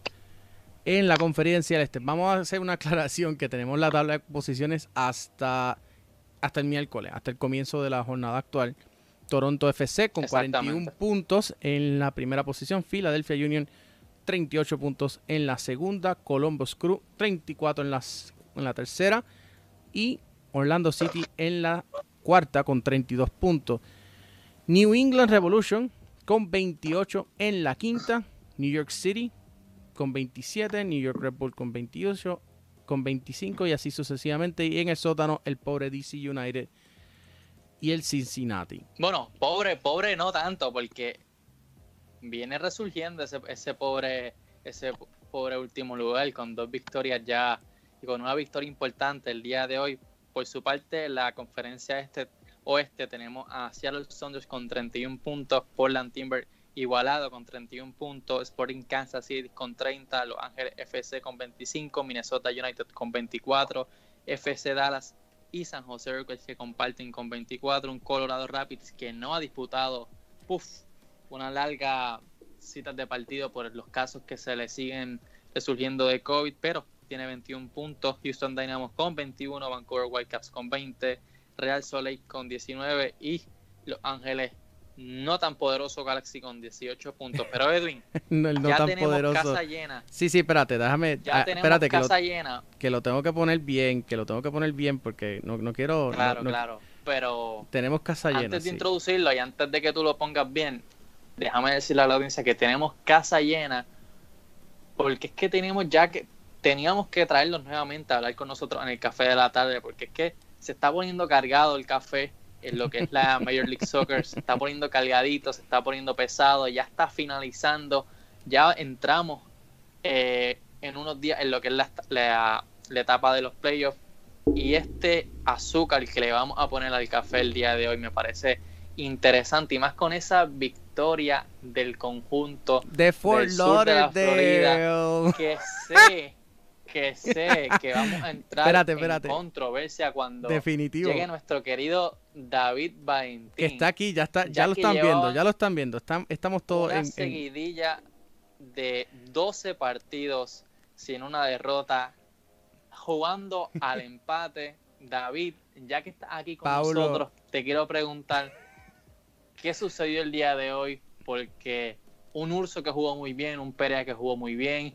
un Nani que al final creo que era el que estaba apostando y que quería esa, ese empate para no perder esa, esa racha. Un Dyke que para mí el mejor centro delantero actual que tiene la MLS con ya cinco goles en la temporada o seis. David, ¿qué pasó el día de hoy que prácticamente se eliminó esta racha? Uh, bueno, muchachos, pues Gracias por la invitación. Este, simple y sencillamente Orlando City no jugó hasta las expectativas. Eh, si ustedes ven esa racha de los 12 juegos, me perdonan amigos que estoy aquí tratando de que, tener más luz para que se vea mi cara mejor. Eh, después, en esos, en esos 12 juegos que, Orlando City ha jugado, Orlando City anota primero. En todos esos juegos. Entonces eh, ha tenido empates en los que ha regalado la victoria al final por errores defensivos. También es porque cuando uno mantiene al, rival a fuerza de un gol para empatarlo, para ganarlo, pues esas cosas pasan. Eh, lamentablemente Orlando City tuvo la oportunidad de ganar, también Miami tuvo sus oportunidades y como nosotros decimos en tiro de esquina, el fútbol es cruel e impredecible. Así que, pues, eh, obviamente el balón entra a Miami. Yo, en mi opinión, creo que Miami tenía más ganas de ganarlo porque obviamente ellos dependían de esos tres puntos. Orlando está eh, cómodamente, eh, supuestamente cómodamente en la cuarta posición, pero ya sabemos que New England y New York City están respirándole en el cuello. Ah, como fanático de Orlando City, pues eh, siempre me da temor estas cosas. Hemos visto al equipo ganar 7, 8 juegos corridos en el pasado para después eh, seguirlo con nueve derrotas corridas. Así que eh, a pesar de que Orlando City ha asegurado su pase a la postemporada, hay que recordarle a todo el mundo que en las posiciones 7 a 10 son buy-ins, eso no es playoffs como tal. O sea, usted tiene que jugar un juego extra y los dos juegos, los dos equipos que sobrevivan ese todo contra todos, básicamente, pues entonces entran a los playoffs, porque solamente hay ocho posiciones de playoffs en el este y en el oeste. Así que este puede que Orlando City rinda esa oportunidad de eh, ser anfitrión de un, de un juego de la postemporada. Las estadísticas ya dicen que el visitante solamente tiene un 40% de posibilidad de ganar un juego en los playoffs de la MLS, eh, los playoffs que muchas personas llaman los o la temporada más difícil en el fútbol mundial, porque tú puedes tener una temporada increíble, ganar el, el Supporter Shield como ha pasado en el pasado, entras a los playoffs, pierdes y el equipo que llegó ahí a la sexta posición, a la séptima posición raspadito y es el que termina levantando el trofeo. Así que eh, básicamente, obviamente estoy desilusionado porque perdimos, pero así es el fútbol. Si vamos a ganar, ustedes siempre saben que es o perdemos o ganamos. O sea, obviamente está el empate, pero eh, esa, es, así es el deporte. Oye, David, ¿estás listo para, que los troles de, Miami te, te empiecen a poner el, te empiecen a sacar el, el videíto de tú eh, tomándote un, un, jugo o un café, no sé lo que es que te estás tomando? fíjate, ahora que dice eso, mano, este, a mí nunca me ha molestado que saquen videos, unfair game, pero cuando utilizan a mis hijos, ahí, o a mi familia, ahí es que está el problema. Y hay una cuenta que está utilizando un video con mis nenes, yo le hablé de buena forma, mira papá, puedes utilizar lo que tú quieras, el, el meme de yo con la peluca de, de Karen, todo está bien, pero con mis hijos déjalo quietos y el tipo lo que hizo fue que me mandó a buen sitio y me bloqueó ya veremos que Twitter haga todas sus cosas, eh, pero bueno, así, así es la vida, mi hermano. Bueno, vamos a... Eh, quiero decir unas cosas. Yo vi algunos minutos de la segunda mitad, la primera mitad estaba viendo el juego del Atlético Madrid. Así que voy a ser bien honesto, no vi la primera mitad. Pero sí vi la segunda mitad y puedo decir, bueno, vi digamos que la mitad de la segunda mitad. Bueno, pues vi la mitad de Miami entonces. Vi la, vi la, mitad de Miami. fue de Orlando. Exacto. La segunda y lo que sí, mitad fue de Rodolfo Pizarro y, Eso es lo que iba a decir, eso es lo que iba a decir que para mí, por lo que yo pude eh, observar, Miami fue de menos a más porque está no estaba viendo en la primera mitad, pero sí estaba pendiente a los comentarios eh, de los periodistas de Orlando y de Miami que estaban cubriendo el partido y obviamente a los comentarios tuyos, Paulo, eh, en el chat de Discord. By the way, háganse. Es gratis. Y pueden jeringar y pelear conmigo, con Paul y con todo el mundo allí. Está súper cool. De verdad que la pasamos súper bien todos los días. Ok. Eh, siguiendo simplemente lo, lo, que estaba pasando en la primera mitad, yo decía, bueno, pues, si Orlando mantiene la fuerza como está, pues debería entonces por lo menos em, mantener empatado o irse 2 a 1. sabemos que Nani es eh, ese tipo de jugador que te sorprende en los últimos minutos y te saca un, un gol. Pero curiosamente, cuando empiezo a ver la segunda mitad, veo que hubo como un cambio de, mentalidad. Y yo veía un Miami con más posesión, un Miami peleando por cada centímetro de, terreno. Era, algo bien, raro, porque yo he visto partidos de Orlando y Miami en el pasado. Y de verdad que veo un Miami diferente y me gusta. Porque la realidad es que Orlando necesita ese rival, Orlando necesita ese equipo que le ponga presión a mejorar. Y Miami necesita también esa rivalidad. Los dos necesitan. Eh, pero ver, yo creo que esas incorporaciones de Matuidi, esas incorporaciones de los hermanos Higuaín, le han dado un cambio, no solamente en el fútbol, sino que también un, cambio de cara al Inter Miami.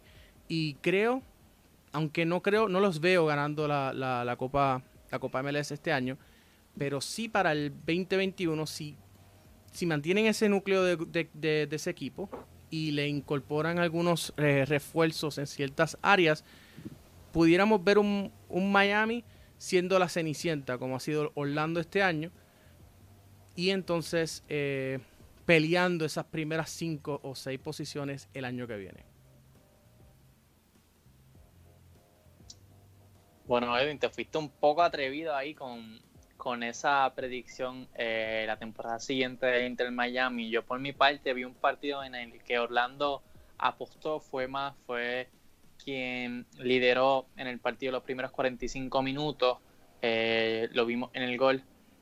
Eh, luego entonces, cuando ya se estaba acabando la, la, primera mitad, llega un error prácticamente defensivo en el que Blaise Matuidi le pega y prácticamente Jansson comete, comete un autogol, pero eso fue fue fortuito y fue cuando, cuando Miami empata y luego entonces en la segunda mitad fue donde apostó y donde pues el conjunto de Diego Alonso se dio cuenta que tenía las de, las de ganar, que si corría, que si peleaba. Un Lewis Morgan, el escocés que jugó muy bien, para mí fue el mejor jugador del partido en el Inter Miami, un Rodolfo, Rodolfo Pizarro que se soltó, clave pues en, la, en los pases que buscaba el espacio a los delanteros del Inter Miami, que todavía Matías Pellegrini y Julián Carranza pues no se han asentado muy bien, eh, Gonzalo Higuaín está suspendido por, esto lo pueden comentar los compañeros, que yo quiero antes de seguir con esto, pues presentar dos puntos más arriba a nuestro invitado también de hoy, que es Chris Benjamin, que está dos puntitos más arriba de, Orlando, que está Columbus. Así que Chris, este, danos tus palabras y tus saludos antes de seguir con todo esto.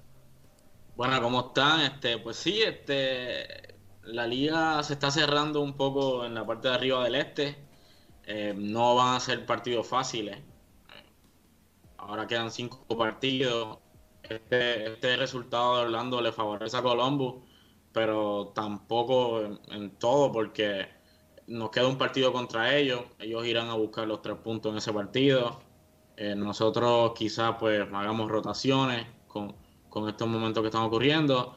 Eh, hace días atrás se decía porque ya el Supporter Shield no iba, no, no iba a ser este, entregado Ayer se, volvió a restaurar, así que eh, va a haber support shield y quizás los equipos aprieten un poco los que están ahí arriba y, intentar luchar por ese primer lugar.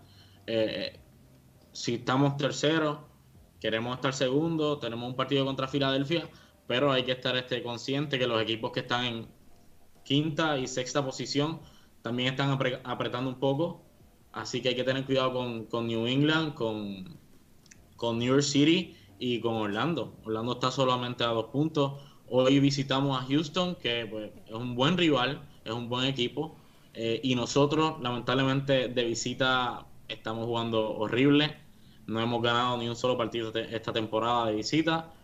Y, será un partido fuerte el de hoy a las 9 contra Houston. Así que necesitamos la victoria para alejarnos de Orlando, estar tranquilo por esa parte y, e intentar buscar a Filadelfia para la segunda posición. Y hay que recordar, y hay que recordar muy importante, Houston está en la novena posición en el, en el, en el oeste. Ellos están peleando por mantenerse en la zona de playoffs, así que eh, creo que vamos a ver un Houston bastante distinto. Un Houston que les va a venir con hambre de gol y todo el mundo sabe que ya eh, Columbus clasificó. Así que Columbus realmente lo que está es jugándose la posición, no tanto la entrada.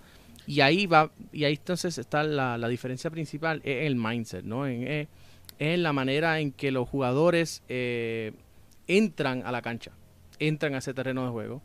Eh, y creo que eso va a ser factor es importante. Un equipo, es un equipo que ha venido jugando muy bien y, y se merecen estar un poquito más arriba de lo que están. eh, no han tenido suerte en algunos partidos, el gol no ha querido entrar o, se han encontrado con equipos un poco más fuertes que ellos, pero merecen, merecen estar un poquito más arriba y hoy creo que darán un partido difícil al Crew y creo que pueden, tienen posibilidad de ganar, tienen posibilidad de ganar, pero nosotros tenemos que jugar con todo. Sí, muchachos, también una de las cosas que es importante este año es que el equipo visitante tiene que viajar el mismo día que está jugando y regresar a casa el mismo día que está jugando. O sea, no se pueden quedar en un hotel. Ah, en, el caso de Orlando City, pues un juego como hoy, pues nada, se montaron en un avión y en 20 minutos están en Miami o Fort Lauderdale, menos. Y ya regresan. O quién sabe si se ahorran, quieren ahorrar un par de pesos, pues se fueron en guagua. Pero eh, para mí, en el caso de Orlando City, yo creo que el, juego más, el resultado más increíble para ellos fue ir a Kansas City y ganarlo, porque fue un día de semana, volar hasta allá, eh, regresar, eh, ganar, jugar el juego, regresar a casa y llevarse los tres puntos. Pero si ustedes ven cuando fueron a Dallas, fue un 0 a 0, porque ese, fue, ese juego fue más tarde en la, en la semana y nuevamente pedirle a un equipo que viaje una distancia larga, que juegue y que tenga buen resultado para después regresar, pues este, se le está pidiendo mucho. En el caso del juego con Orlando City y Columbus, para mí yo creo que va a ser un 0 a 0, mano, porque vamos a ser sinceros, este, es un juego que no fue programado originalmente para esa semana, estás ya viendo la temporada la semana que viene, ya en ese momento las posiciones puede que estén solidificadas, a menos que ambos equipos tengan eh, estén peleando por una posición de anfitrión, como dije anteriormente, quiere ser, tienes que, quiere, quiere, ser, quiere ser anfitrión en los playoffs. Ah, pero fuera de ahí, ambos equipos están jugando en los dos fines de semana antes de ese juego. Columbus viene de visitante con la misma problemática, puedo decir, de tener que volar a Orlando y regresar a Columbus ese mismo día. Así que este, yo voy yo voy a dar cara, Dios quiera, eh, si tengo la oportunidad de escaparme de, del trabajo temprano, pero ese juego, sinceramente, si usted tiene cosas importantes que hacer, yo ni lo, ni, lo vería, porque yo creo que va a ser un 0 a 0 o un 1 a 0. Sí, porque no, no se quieren hacer daño, no, no les conviene hacerse daño a un equipo. Tiene los playoffs la semana que viene, tú, no vas a poner a, tu, a, a, tus mejores jugadores, especialmente como dije, la desventaja está en Columbus porque viene de visitante. Así que yo voy a ver eh, un juego eh, bastante tímido en los que los dos van a decir, tira el puño, tira el puño. y ahí se va a hacer daño, así que vamos a ver. Eso, e, eso es básicamente para que lo entiendan um, a, los, a, los, amigos que nos estén escuchando, nos estén viendo, porque sé que sé que tenemos gente eh, eh, sintonizándonos. Un saludo a Pepe, un saludo a William. William lleva desde el principio de la transmisión viendo este, viendo este programa. para que entiendan, estamos hablando de que esto no es como que tú te montas en un carro y vas a Mayagüez y viras. O sea, estamos hablando de, de ir de Orlando, por ejemplo. Y eso, que ir a, la mitad... en un carro cuesta, Edwin. Ir Mayagüez en un carro, un partido cuesta. Imagínate tú moverte a Kansas, moverte a Dallas, que es lo que estaba hablando David. que cuesta y el equipo se cansa y llegas prácticamente luego de un, de un, viaje a un partido que no quieres jugar y entonces luego te toca regresar. O sea, imagínate, imagínate estar 3, 4 horas en un vuelo, en un vuelo charter y de vuelta. O sea, que no, o sea, si digamos que de Orlando a Dallas te tardas tres horas, no sé cuánto es que, pero voy a hacer un ejemplo de tres horas, son seis horas de vuelo. O sea, tú estás cansado. Y, no solo eso, le añades a que estás que estás cansado porque viniste de jugar 90 minutos probablemente, en, el, mejor de los casos. So, mm, eh, eh, está fuerte, o sea, creo que... Tres, tres días después juegan también.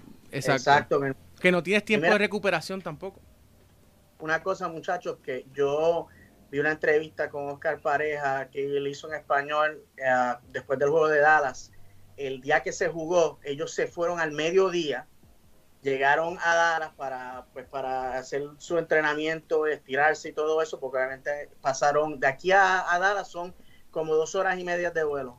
Luego de ahí jugaron los 90 minutos, como, como, como tú dijiste, mi hermano, y entonces después de eso se montan en el avión, llegan a las 3 de la mañana a Orlando, se les da todo el día libre y a la mañana del día siguiente tenían que entrenar porque ya tenían un juego en el fin de semana. Así que eh, básicamente, eh, como dije, la desventaja es del equipo eh, visitante. Y si vamos a hablar de playoffs, porque actualmente supuestamente se está comprimiendo a que los equipos estén de visitantes en, en, en, áreas locales, ¿no? Locales, entre comillas, porque para Orlando, si Miami está a cuatro horas, pero el próximo equipo es ocho horas en la carretera hacia Atlanta y seguimos añadiendo. Así que este, vamos a suponer que se hacen los playoffs y en ese momento, pues entonces tienes que ir a New England, tienes que ir a Chicago, o sea que la distancia va a ser mucho más. Definitivo. Y vamos a hablar, un vamos a hablar ahora rapidito del, del partido de Atlanta. Eh, un saludo a los amigos de Siempre United, que es que quiero escuchar el podcast de ustedes esta semana, brother. Es que quiero. Y mira, y los invitamos, que no vengan a decir que no los invitamos, los invitamos. invitamos a uno de ustedes a hablar aquí, que, queríamos hablar de Atlanta. No vinieron, pues no hay quien defienda el punto de Atlanta. Pero es que no hay, no hay manera de tú defender el punto de que perdiste contra el peor equipo de la conferencia este. Que, eso hace que ahora estén en el, ahora el, peor equipo ahora es Cincinnati. Y ahora, y ahora, y a Chris está feliz. ahora Chris está feliz porque Cincinnati es el peor equipo. Este fin de semana que viene ya. Bueno, Atlanta tiene tres derrotas corridas. Lograron un empate contra Miami. Yo creo que el miércoles ya, están, ya estamos viendo equipos oficialmente eliminados de, de los playoffs con estos resultados. Atlanta será nuestro último partido, será aquí en casa, así que creo que no la van a pasar bien.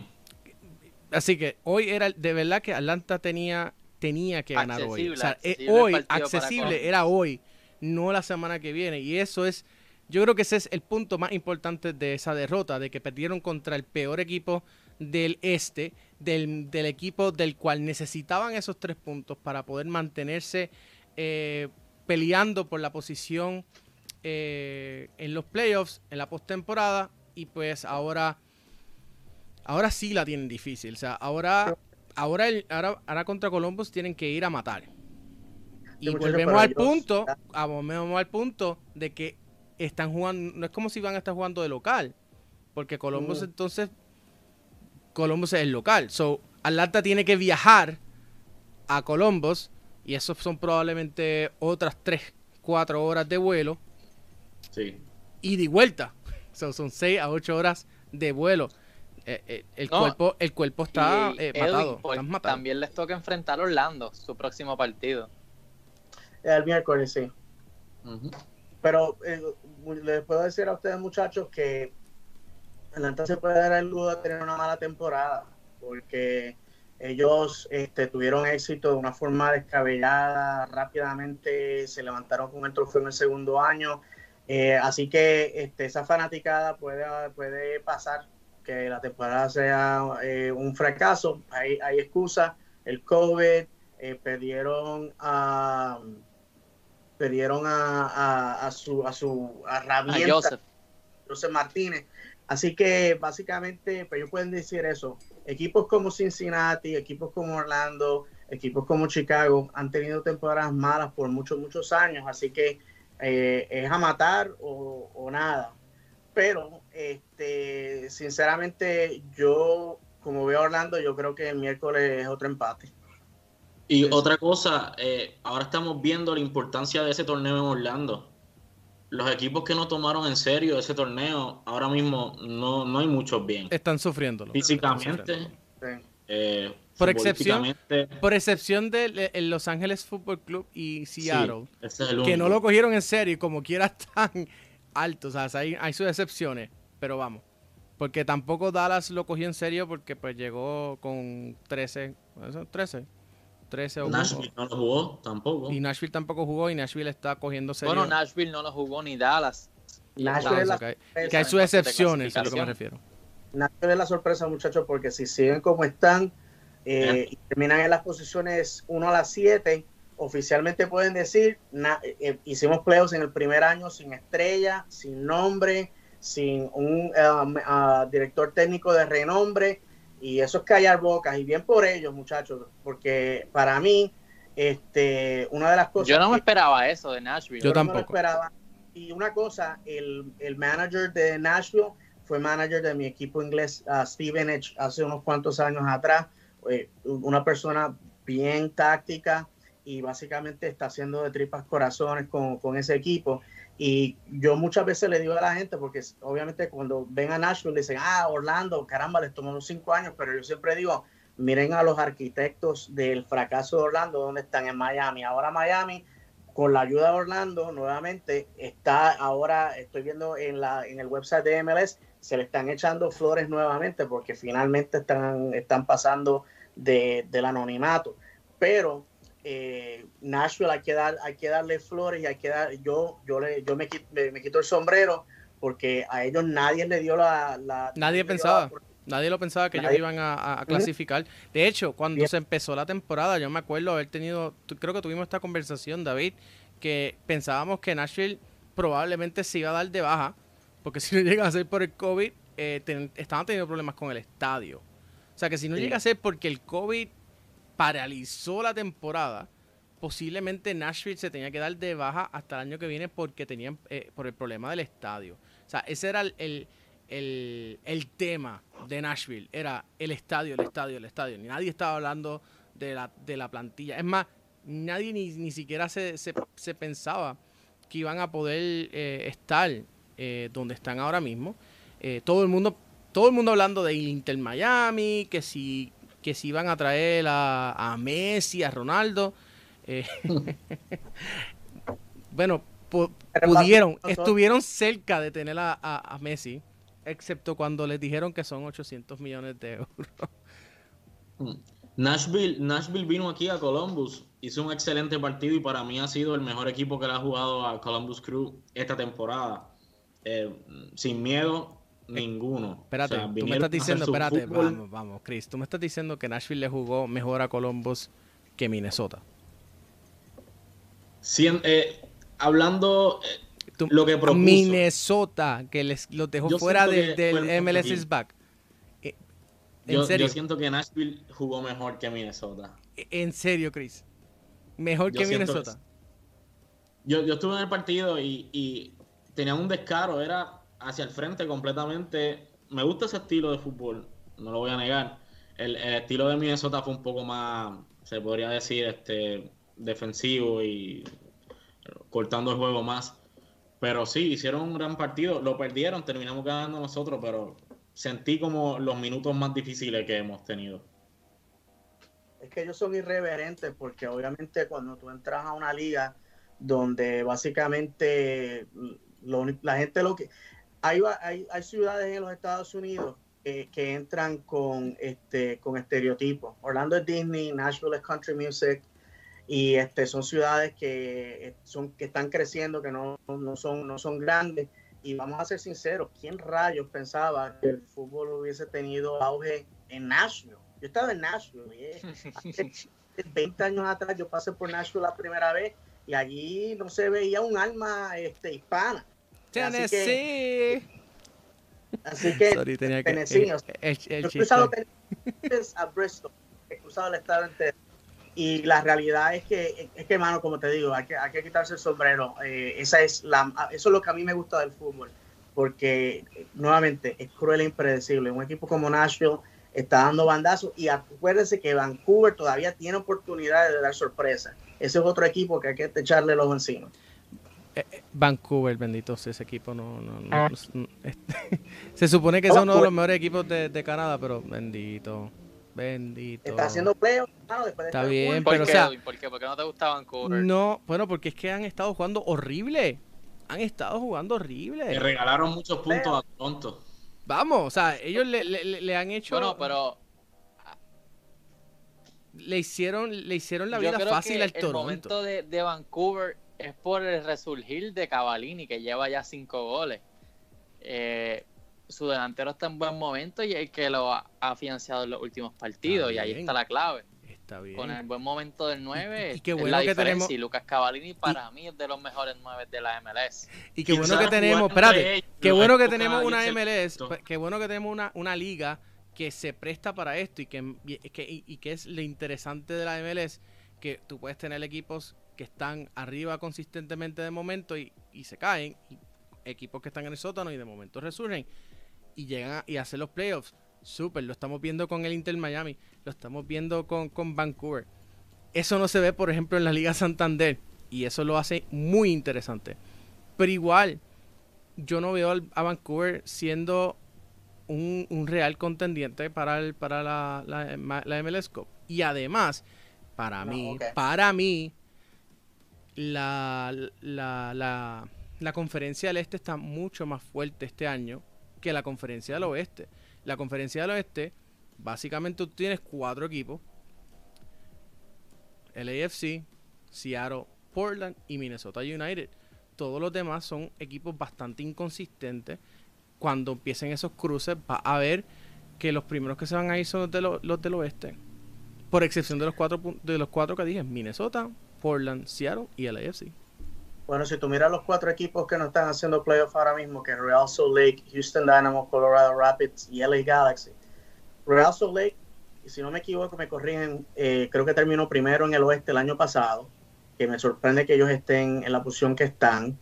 a Houston Dynamo es un equipo frío caliente, todo depende que, en qué temporada los estés viendo a ellos, cómo van a estar desarrollándose. Colorado Rapids lamentablemente han tenido una buena temporada en los últimos seis años y LA Galaxy sorprendente con Chicharito. Ya hay rumores de que LA Galaxy eh, lo quiere eh, o vender o mandar en préstamo a México porque eh, y una cosa de Chicharito, en el año 2016 Orlando quería traerlo y que le iban a básicamente tirar la, la casa por la ventana para traerlo. Y ustedes vieron, se le dio todo ese dinero y ha sido, yo creo que uno de los, de los peores designated players en la historia de la MLS. No funciona nada. Bueno, nada. Cuidado, cuidado, cuidado. cuidado.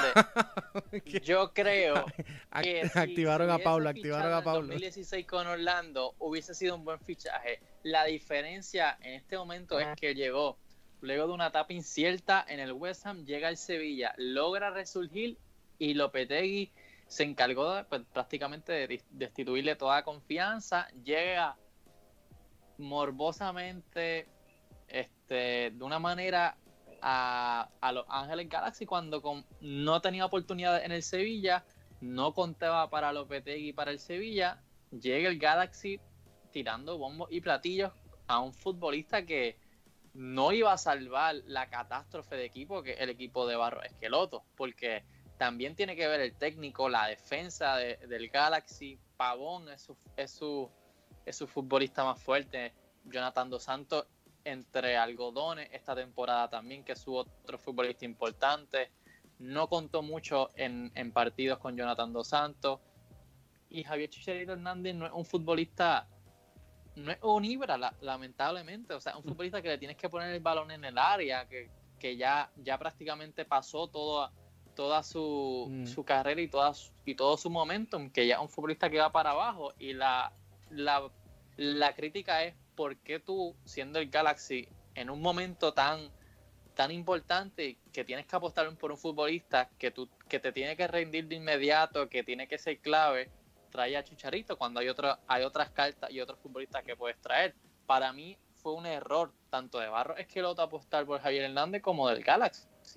No es tanto la culpa de, de Javier Hernández porque llegó y se le está pidiendo cosas que el mismo equipo no le puede ofrecer, porque es un equipo que también prácticamente está desahogado. Así que lo mejor que le, que le podría pasar a Chicharito es salir a modo de préstamo, porque el salario que gana, gana mucho, mucho mejor que futbolistas que, que juegan en Europa. Así que para mí, error parte y parte, todos tienen que ver. Cuando te apuestas en un jugador designado y esa apuesta no paga banca, pues estás, estás pillado con ese contrato. O sea, eso es lo que en otras ligas, pues si el jugador no funciona, pues sales de él y ya. Pero aquí en la MLS. Este, bueno, es como Atlanta con Ezequiel Balco. Sí, 10% de lo que ellos gastan en jugadores es Ezequiel Barco, para que sepan. Wow. 10%. Chris, ¿qué, ¿qué tú opinas de, de, Barro Esqueloto y su tiempo en el LA Galaxy? Ya que él fue, ya que él fue, ya que él fue tu técnico allá en el Columbus. Él fue jugador, él fue jugador por muchos años y cuando dijeron que pues se iba de, de Boca, que estaba en Boca, ¿verdad? Eh, cuando dijeron que se iba, mucha gente dijo pues tiene que es aquí donde tiene que llegar, es en Columbus, su casa en la MLS. Eh, muchos se pusieron tristes. Yo me tuvo mal porque yo dije, nosotros estábamos buscando técnico también. Porque se iba a ver Archer a los Estados ah. Unidos. Y, terminó en, Los Ángeles. Pero es lo mejor que pudo haber pasado. Porque de verdad que. Eh, ha sido, es un buen técnico, pienso yo, pero no, no le están funcionando las cosas. Yo pienso que Los Ángeles necesita una reestructuración línea por línea. Y prefirieron buscar un nombre y un solo jugador no iba a salvarlo todo. Entonces, eh, es lamentable porque es un buen técnico, pienso yo. Pero no, no está funcionando nada. Mira. Eh, ha, intentado diferentes esquemas, diferentes jugadores, posiciones, todo, y no le sale nada. Mira, la realidad es que el LA Galaxy no es el mismo desde que se fue Landon Donovan. El LA Galaxy tenía la estructura de su equipo montada para Landon Donovan. Se fue Landon Donovan, trajeron a Ibra, que eso realmente fue un parcho.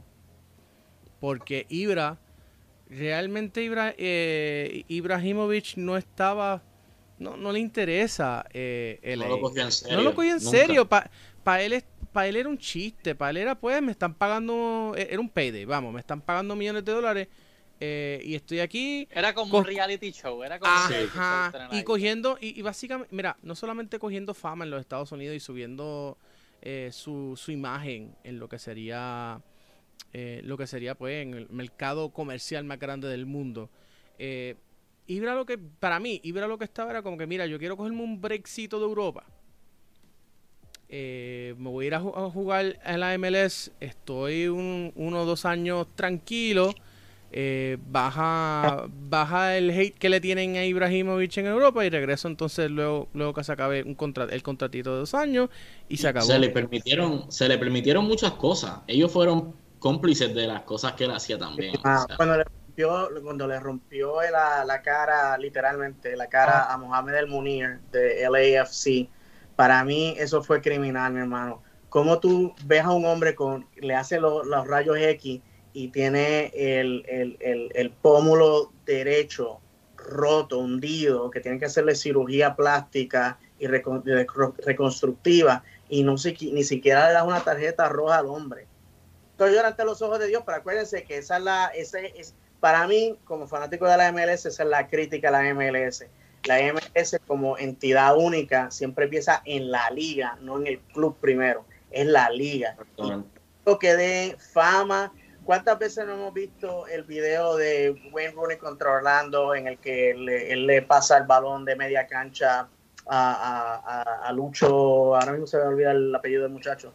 Y eh, caramba, es, que la liga siempre quiere crear ese ambiente de fama y cuando un equipo está bien, eh, los muchachos de ah, MLS UK Show, que es un podcast de Inglaterra que cubre la MLS, hicieron un estudio en el que si el equipo está bien, la MLS le retuitea a un porcentaje más grande que si un equipo está sotanero. Este año, cuando hicieron el estudio, Atlanta United era el 64% de los tweets que hacía la cuenta oficial de la MLS en Twitter y el equipo que diera último era uh, Vancouver Whitecaps con 2%. O que del, cosas...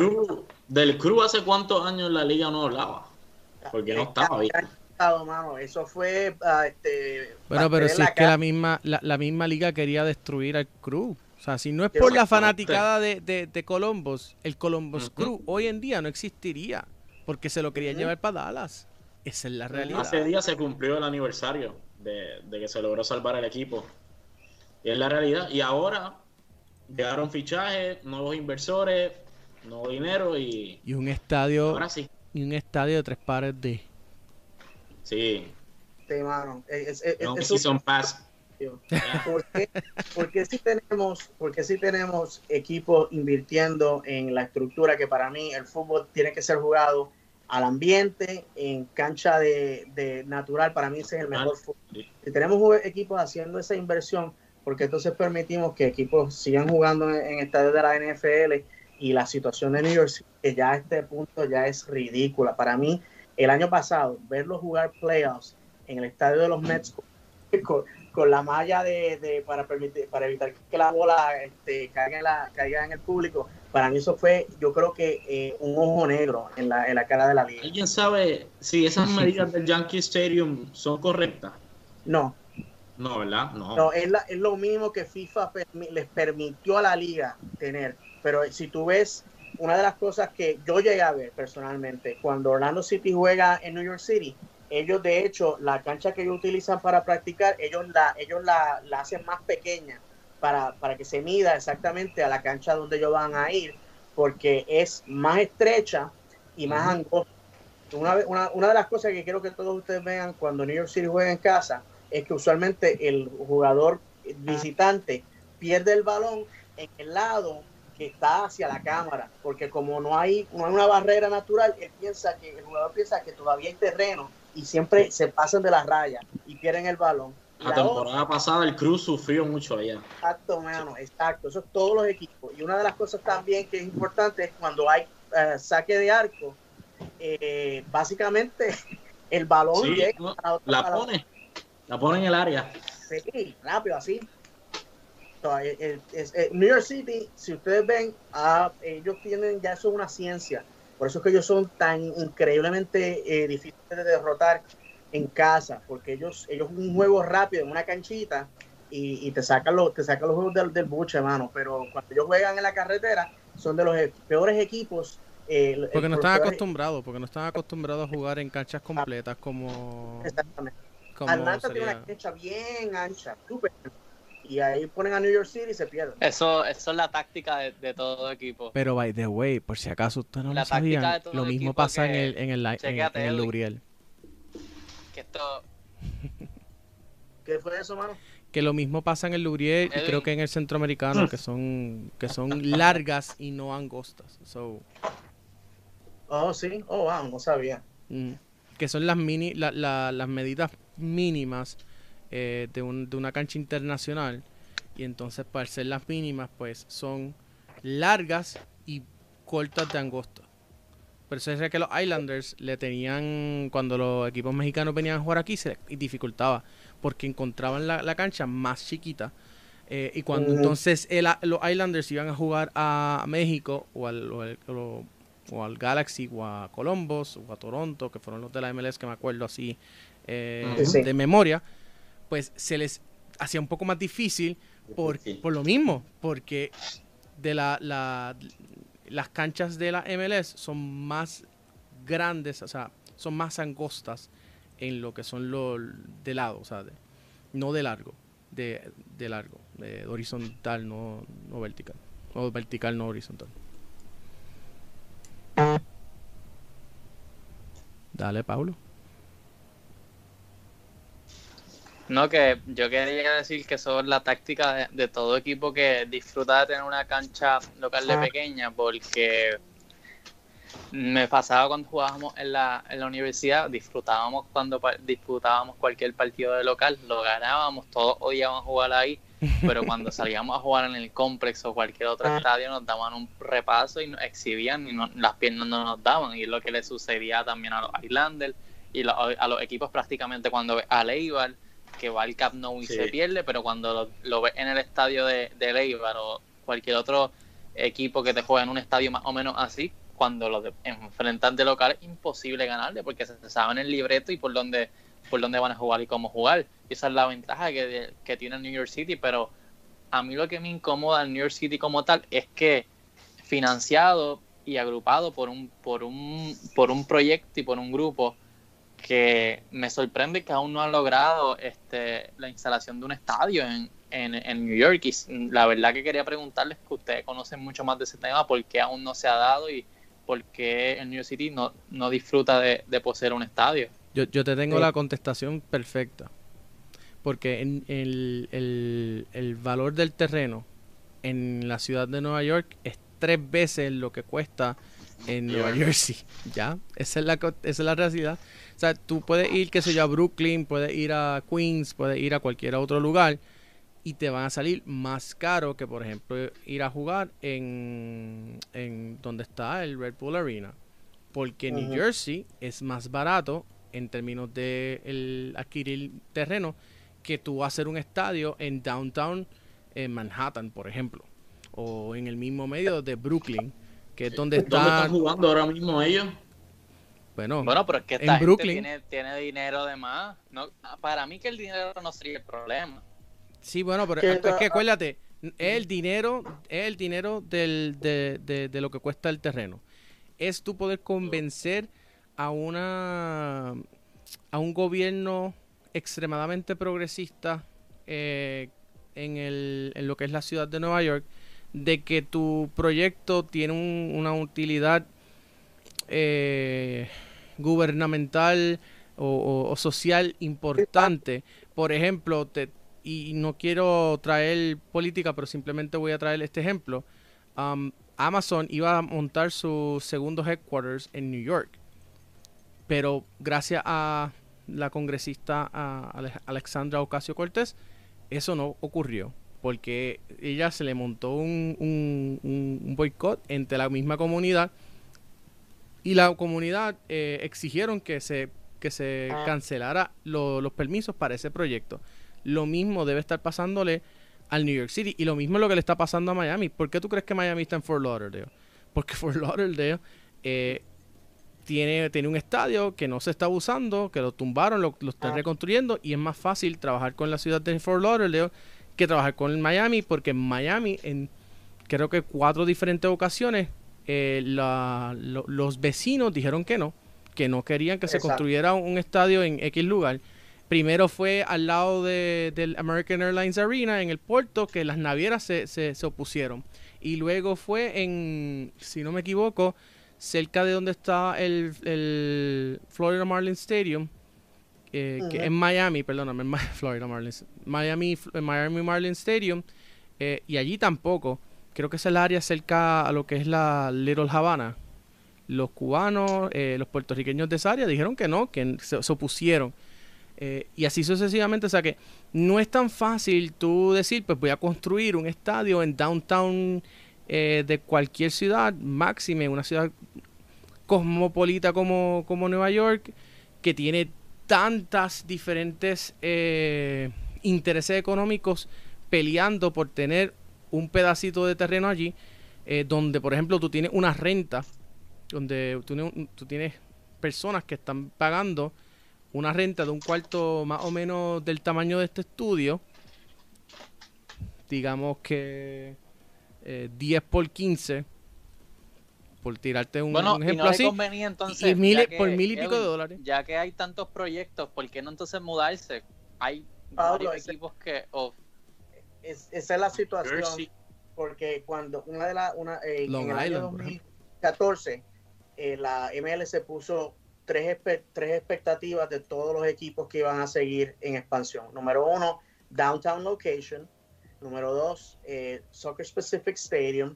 Y número tres, que el equipo estuviese dentro de la frontera de la ciudad que representa. Que obviamente Miami no es correcto, eh, porque obviamente no están dentro de la ciudad pero obviamente ellos, han eh, este, barrido las cosas debajo de la alfombra. Pero una de las cosas que Edwin estaba hablando es correcto. En la ciudad de Nueva York, eh, primero que el real estate es súper eh, eh, caro. La otra, que cuando tú tienes que construir, muchas veces tienes que derrumbar eh, casas, tienes ap- apartamentos, y obviamente le está restando este, la probabilidad de esas personas de, de encontrar residencia dentro. Ahora mismo están jugando en el Yankee Stadium en el Bronx.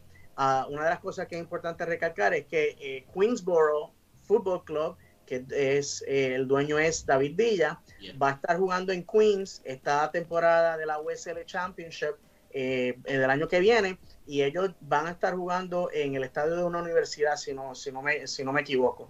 Así que hay formas de que ellos puedan jugar. Si se acuerdan en la NASL, el, ah, el, el Cosmos estaba jugando Ujú. parque público ahí en Coney Island. Pero obviamente la MLS quiere un estadio que sea con este, grandes butacas o gran capacidad. Pero si ellos logran finalmente algún día perdón, construir un estadio, el estadio ya ellos dijeron que no va a ser de más de 30 mil butacas, porque obviamente va a ser muy costoso. Las tres opciones que escuché la última vez acerca de este tema era construir en Staten Island, que no es la mejor, porque para ir a Staten Island en carro es bastante costoso. Cuando yo me mudé de Nueva York a Orlando, el, para cruzar el puente eran como unos 9 dólares, ahora está creo que en 15 para entrar al, al, al, condado y como tal. La otra es que no hay trenes que conecten a la isla con el resto del estado, así que tienes que coger un barco desde la punta sur de Manhattan hacia Staten Island y de ahí o coger el tren que está en Staten Island o coger las guaguas que llevan al estadio. Y la tercera, y creo, creo que no menciono la segunda, pero anyway, la otra es eh, rellenar y hacer una isla. Oh, perdóname, la segunda es eh, construir el estadio en la isla de los gobernadores, que antiguamente fue una base de la Guardia Costanera, y tener barcos llevando a los fanáticos, eh, que eso va a ser costosísimo, me imagino yo.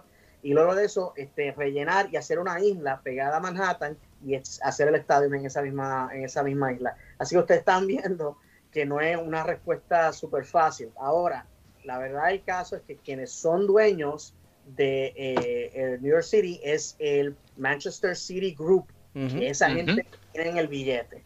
Y la otra mitad es de, los dueños de, de, los Yankees de Nueva York. Por eso es que juegan en el, en el Yankee Stadium. Porque... Hablando, muchachos, ¿qué piensan de que Orlando City fue vendido? Pero ya eso es oficial. Porque. Eh, básicamente, Forbes Sports es quien está reportando eh, personas allegadas al grupo, eh, reporteros que son los que yo me comunico normalmente, están diciendo el hecho de que eh, Orlando no ha desmentido el rumor, lo da por hecho de que es secreto a voces. Yo les puedo decir a ustedes, yo tuve la oportunidad que yo hablé con Flavio hace unos años atrás en el, en el teléfono y él me dijo en ese momento que una de las cosas que le molestaba a él era que la liga lo forzó a él a construir el estadio. Y él le dijo, yo pude haber cogido esos 185 millones y lo pude haber invertido en el equipo, pero nos forzaron a hacer una construcción cara, mientras que tienes equipos como New York City y Atlanta jugando en estadios de la NFL o en estadios de béisbol, y esa fue la situación. Flavio ahora mismo tiene, el, su, ah, fortuna son 400 millones de dólares. Si él llega a vender a Orlando City en los 400 millones que se están reportando, él está doblando su fortuna. Él compró a Orlando City por 70 millones de dólares, que básicamente pagó eh, el pase del Orlando City de la USL a la MLS. Y yo sinceramente, a mí me huele, a mí me huele que los dueños del Tampa Bay Buccaneers de la NFL y del Manchester... Los uh, Para mí que esos son las personas que van a estar comprando el equipo porque el, lo que se ha reportado es que son dueños en Norteamérica y que tienen el dinero y que ya han, han invertido en, en, el fútbol. Así que eh, para bien para digo, pero Ajá. David, o sea, lo que le hizo es un, uno son de los dueños más criticados a nivel de fútbol, o sea, se, le, se le, critica todo, toda la actualidad del Manchester United. Aquí, yo puedo opinar eh, porque yo, dale, dale, Chris. en carne propia los dueños del club ahora son los, eh, son los dueños de los Browns. Entonces, está ocurriendo eso que dueños del fútbol americano están invirtiendo en la MLS ahora. Y el problema aquí es el siguiente, es, ver, tienen dos grandes instituciones que tienen que cuidar. ¿Le van a dar el cariño igual a ambas instituciones? Lo dudo. Si la respuesta es sí, las cosas van bien, como está ocurriendo en Columbus, que hay un balance y hay dinero para el fútbol y dinero para, para el otro fútbol. Eh, pero el americano y la asociación. Si van a si van de verdad a trabajar y, y, buscar lo mejor para, para Orlando City, sería, sería excelente. Pero hay que ver bueno, muchachos, una de las cosas que en, tiro de esquina nosotros hablamos la semana pasada es que el club ha admitido, todos los clubes han admitido que están perdiendo dinero. En el caso de Orlando City, eh, como todos los clubes, eh, tienen 17 juegos en casa. Es, de esos 17 juegos en casa, si ustedes le ponen 25 dólares a cada una de las butacas, de los 25 mil butacas y media que están en el estadio, que no es así porque, vamos a ser sinceros, eh, hay boletos que son más caros que otros el más barato, obviamente, es el en el supporter section, que usualmente son como unos 15 dólares. Y el más caro es en el lado oeste, primera fila, que eso es 450 dólares por juego. Es, eso sin contar la, los club seats y las, este, las suites, que básicamente eso es donde la gente de dinero ve el juego. pues ¿qué pasa? Si nosotros le asignamos 25 dólares a cada una de esas butacas, estamos hablando de unos 700 mil dólares eh, por juego que ellos no están, no se están ganando. Si tú le añades el parking, le añades la cerveza, le añades la comida, le añades la chuchería. Sí, son casi un millón de dólares por partido.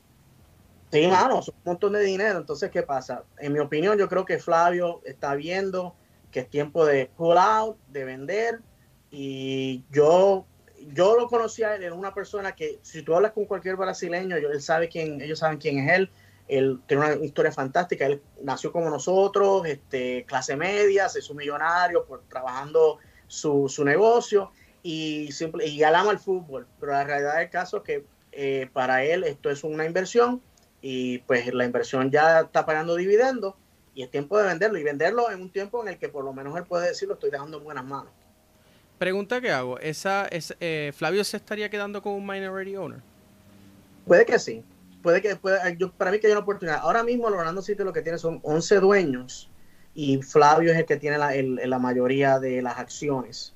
Eh, así que este, yo creo que el cariño que le tiene al club, a la ciudad, porque tiene una casa aquí en Orlando, eh, y la comunidad brasileña que está alrededor del club, para mí que, que sí, que puede que tenga una porción, uh, pero obviamente quien compra el club y eh, lo, lo, va a comprar y, lo, y, va a hacer lo que él quiera. Ahora, una de las cosas que es interesante es que el Orlando Pride, OCB, no están incluidos en la venta. Mm. So, probablemente se vende el Orlando City y el Orlando Pride o muere o que queda en, en, nuevos dueños o es transferido por la NWSL a otra ciudad.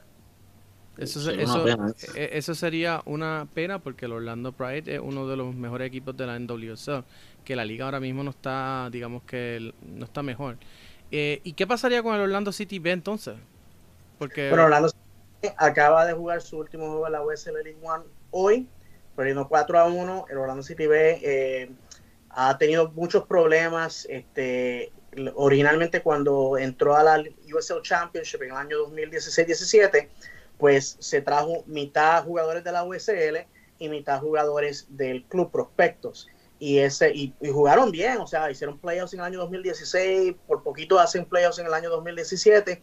En el año 2018 dijeron no, el, el equipo no está produciendo lo, los prospectos que nosotros queríamos. Se trae el año pasado, donde básicamente el OCB eh, funciona como una entidad separada y eh, básicamente tenían jugadores de 15, 16, 17 años jugando con viejos, de 30 y pico de años, cogiendo unas pelas increíbles. Este año fue lo mismo. Lo único bueno que se puede decir del OCB es que eh, Wilfredo Rivera, el boricua Wilfredo Rivera, mi gente, lo he visto, lo he visto en vivo, este muchacho, si él decide este, estar con la selección de Puerto Rico, eh, agárrense los sombreros, eh, yo, yo, creo que un jugador completo, eh, eh para mí increíble. Y el otro es el venezolano Moisés Tablante, dando, dando caña. Wilfredo tiene 16, Moisés tiene 18 y súper talentoso. Pero aparte de esos dos jugadores, el resto son del montón y lamentablemente, y obviamente la USL ha decidido sacar a todos los equipos reserva de la MLS de sus ligas y el rumor ahora mismo es que el año que viene va a haber una liga de reserva de la MLS. Sí. Que eso ocurra, quién sabe. La o sea realidad que, del caso o sea que la realidad es que, es que OCB va a desaparecer sí o sí. Y entonces estaría, participa estaría participando como sería eh, Orlando City 2 eh, o Reserves mm. en lo que sería MLS MLS 2 o MLS Reserve League, que yo me acuerdo. La, la que yo me acuerdo. Sí, que ser, sería como una U23, algo así, me imagino. Sí, Exacto. U23, que lo tuvo en un momento. Que eso es lo que iba a decir, ah, que, la, que, ya la MLS, antes de, de, tener su acuerdo con la USL, tenía un Reserve League. Que entonces, eh, cuando hicieron esa, ese acuerdo, el Reserve League dejó de existir y pasaron todos esos equipos a ser parte de lo que era la, de lo que era la USL en aquel momento. Y eso fue justo después del split con la NASL, porque uh -huh. y eso fue lo que mantuvo a la USL viva por encima de la NASL. Ese acuerdo ah, con la MLS, eso fue lo que lo que lo que le dio a la USL eh, el, el, lifeline y lograron matar la NASL. Por ende al Puerto Rico FC. Por ende al Puerto Rico FC. Bueno, pero una de las cosas que les quiero decir, este, hay, hay un libro que se llama eh, The Five Expectations, The History of Orlando City, que habla acerca de, este, básicamente el libro no es acerca de Orlando City per se, sino de Phil Rawlings, quien fue el fundador del club, también el fundador de los Austin Aztecs, y él en ese momento, en, eh, en, una parte del libro en la que hablan acerca del Puerto Rico Islanders y de la vieja USL, y eso fue la razón por la que se eh, dividen las dos ligas, porque hubo un grupo eh, liderado por el dueño del Tampa Bay Rowdies que quería básicamente construir una liga de primera división y quitarle con la MLS, mientras que la USL lo, lo, lo, que fue luego la USL y hoy USL Championship, ellos decían, no, no podemos competir, ellos están muy grandes, ya ellos están seteados, vamos entonces a nosotros trabajar para establecer una segunda y tercera división de calidad. Y ahí es que hace, se hace el split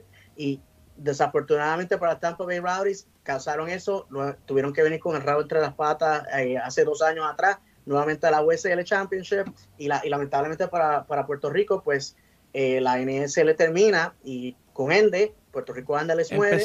También muere el, empezó, la, la NSL empezó con un equipo de Puerto Rico y terminó con un equipo de Puerto Rico. Empezó con los Islanders. Los Islanders mueren el año después de que empiece, eh, uno o dos años después de que empieza. Y en los últimos años de la NSL, el Puerto Rico FC resurge. O sea, Puerto Rico FC surge porque no, una resurge, no es un resurgimiento como tal. Y, y el Puerto Rico murió con la NASL porque ellos optaron no brincar a la, la, la USL ni a la NAIA. En 2011 hubieron tres equipos de Puerto Rico que murieron en la, en la USL y estoy aquí rápidamente. Sevilla FC Puerto Rico, eh, Puerto Rico United que estaba en Aguada y el River Plate eh, Puerto Rico que estaba jugando en Carolina. Y ellos no realmente realmente eso fue eh, una división caribeña que abrieron de la USL para que estos tres equipos pudieran participar con creo que con un equipo en en Florida si no me equivoco era el Miami Miami FC lo, ah, no Barracuda, que estaba en, en, Antigua. El Barracuda ¿no? no, Antigua no estaba todavía en ese momento. Eran esos tres equipos y un y creo que un equipo en, en Central Florida, porque me acuerdo que hay videos y hay fotos de Andrés Cabrero con la camisa del Puerto Rico, eh, sí, de Puerto Rico United, jugando en, en, Orlando. Creo que en Orlando o en, Miami, uno de los dos. O, o contra el Strikers de Fort Lauderdale, algo así. Era, era contra un equipo de, de Florida. Eh, ¿No era en Miami United? No, no, no, no. Miami United no, no, existía, no era de parte de la USL en aquel momento. Eh, eh, tienes que pensar en los equipos de la USL de aquel momento, Fort Lauderdale, el, el Miami FC o el FC Miami, uno de los dos, porque ese, ese equipo ha cambiado también de nombre más veces que, que, otros equipos que conozco. Así que eso es... Eso, ¿Qué qué? Aquí tengo los equipos. La división caribeña es, era Antigua Barracuda, Los Ángeles Blues, Puerto Rico United, River Plate Puerto Rico, Sevilla FC Puerto Rico. ¿Cuál era el Blues?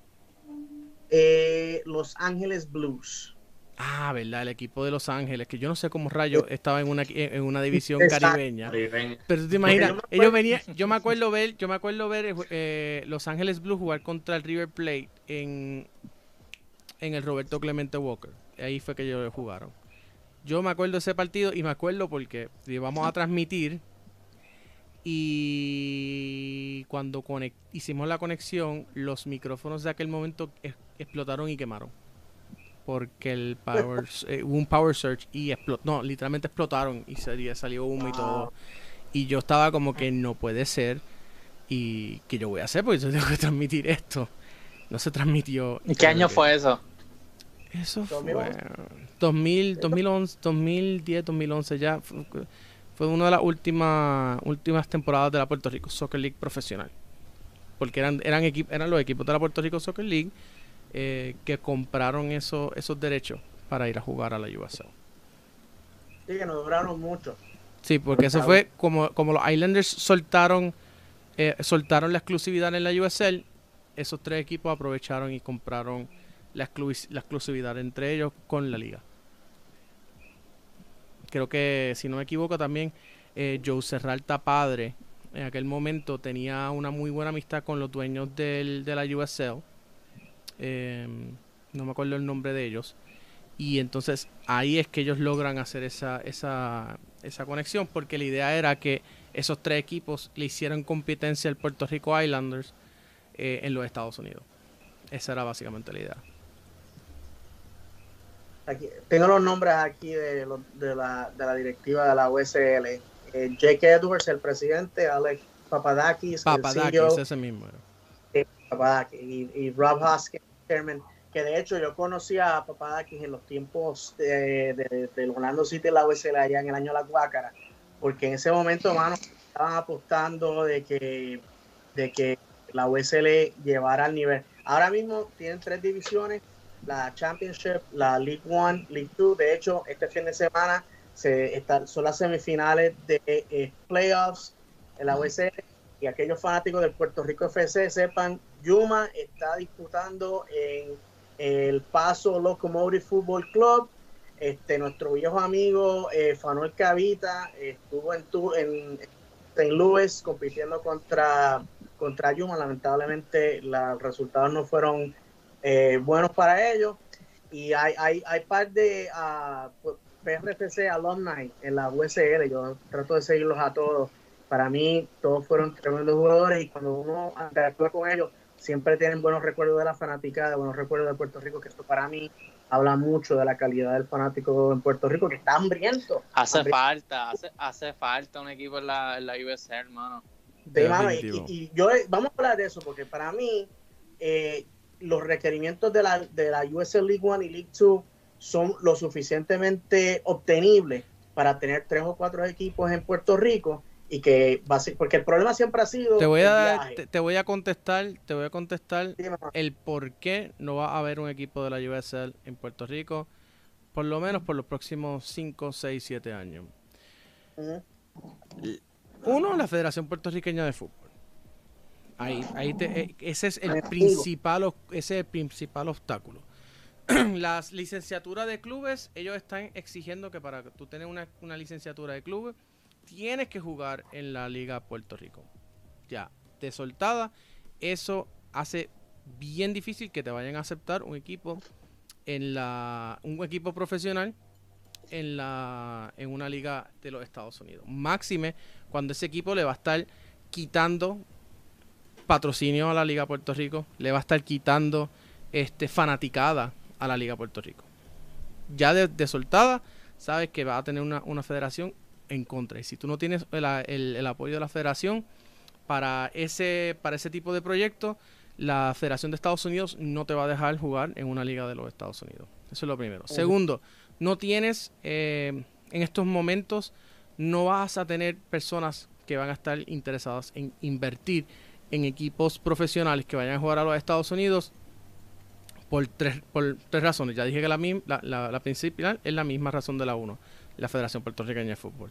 La segunda, porque el costo nada más de viajes no va a permitir que tú tengas una franquicia que te va a dar eh, dividendos en uh -huh. cinco años. No lo vas a tener. Porque tú tienes que lograr hacer esa conexión y te va a tardar en crecerla. Y número tres es que, por ejemplo, cuando esos otros equipos vengan para acá, tú le tienes que conseguir probablemente la transportación, el hotel y la comida. Y eso son inversiones que, que están por encima de un presupuesto ahora mismo, mismo porque además tienes que pagarle, tienes que pagarle a los jugadores. Eh, y la última... La NASL eso ocurría, ellos pagaban... No, porque, no, no, no, no, eso no, eso no ocurría, pero... Eh, por ejemplo, te puedo decir que esas son las, la, las expectativas para jugar en la NPSL la NPSL exigía, eh, le exigía a los equipos eso. Y por ejemplo, en el equipo, en la, en la, como en la, la liga está de, de, segunda división femenina, que está en Florida la, también. La creo que es la, la, que el Puerto Rico solo está en ella. No, ellos nunca fueron, ellos no son parte de esa liga. Eh, ellos no entraron a esa liga precisamente por lo que te estoy diciendo porque okay. tenía, le tenían, no solamente tenían que pagar la, la, la entrada, que es eh, que estamos hablando de millones de dólares, que esa es la tercera razón por la cual no vas a ver en los próximos 5, 6, 7 años equipo de la USL, por la, el entry fee. Pero no solamente tienes que pagar el entry fee, tienes que pagar los viajes de los, de los equipos que venían de la Florida para acá, tienen que pagar la comida y tienen que pagar el hospedaría. El, la hospedería. Y eso es hacerlo, hace que sea imposible que tú puedas eh, tener un equipo que te juegue, eh, que te juegue aquí y que sea eh, profitable. Tú no te vas a tirar a un negocio pensando, uno va a hacer un equipo profesional sin fines de lucro, porque es que it's, it's, it's impossible. No, o sea, no, no te vas, va, va, a ser como una chupadera de, de, de fondo y un, un, un hoyo negro que nunca va a salir y los equipos profesionales son diseñados para ser profitable. O sea, son para hacer dinero, son para rendirle dividendos a sus dueños. Y si tú no puedes eh, asegurar en un plan de negocio eso, no vas a hacerlo. Y aquí en Puerto Rico, vuelvo digo, para entrar a la USL creo que eran, la última vez eran creo que 15 millones de dólares para entrar. USL, wow. USL, Championship. USL Championship está fuerte, mano. Así que ni, ni para allá ni para allá ni miren.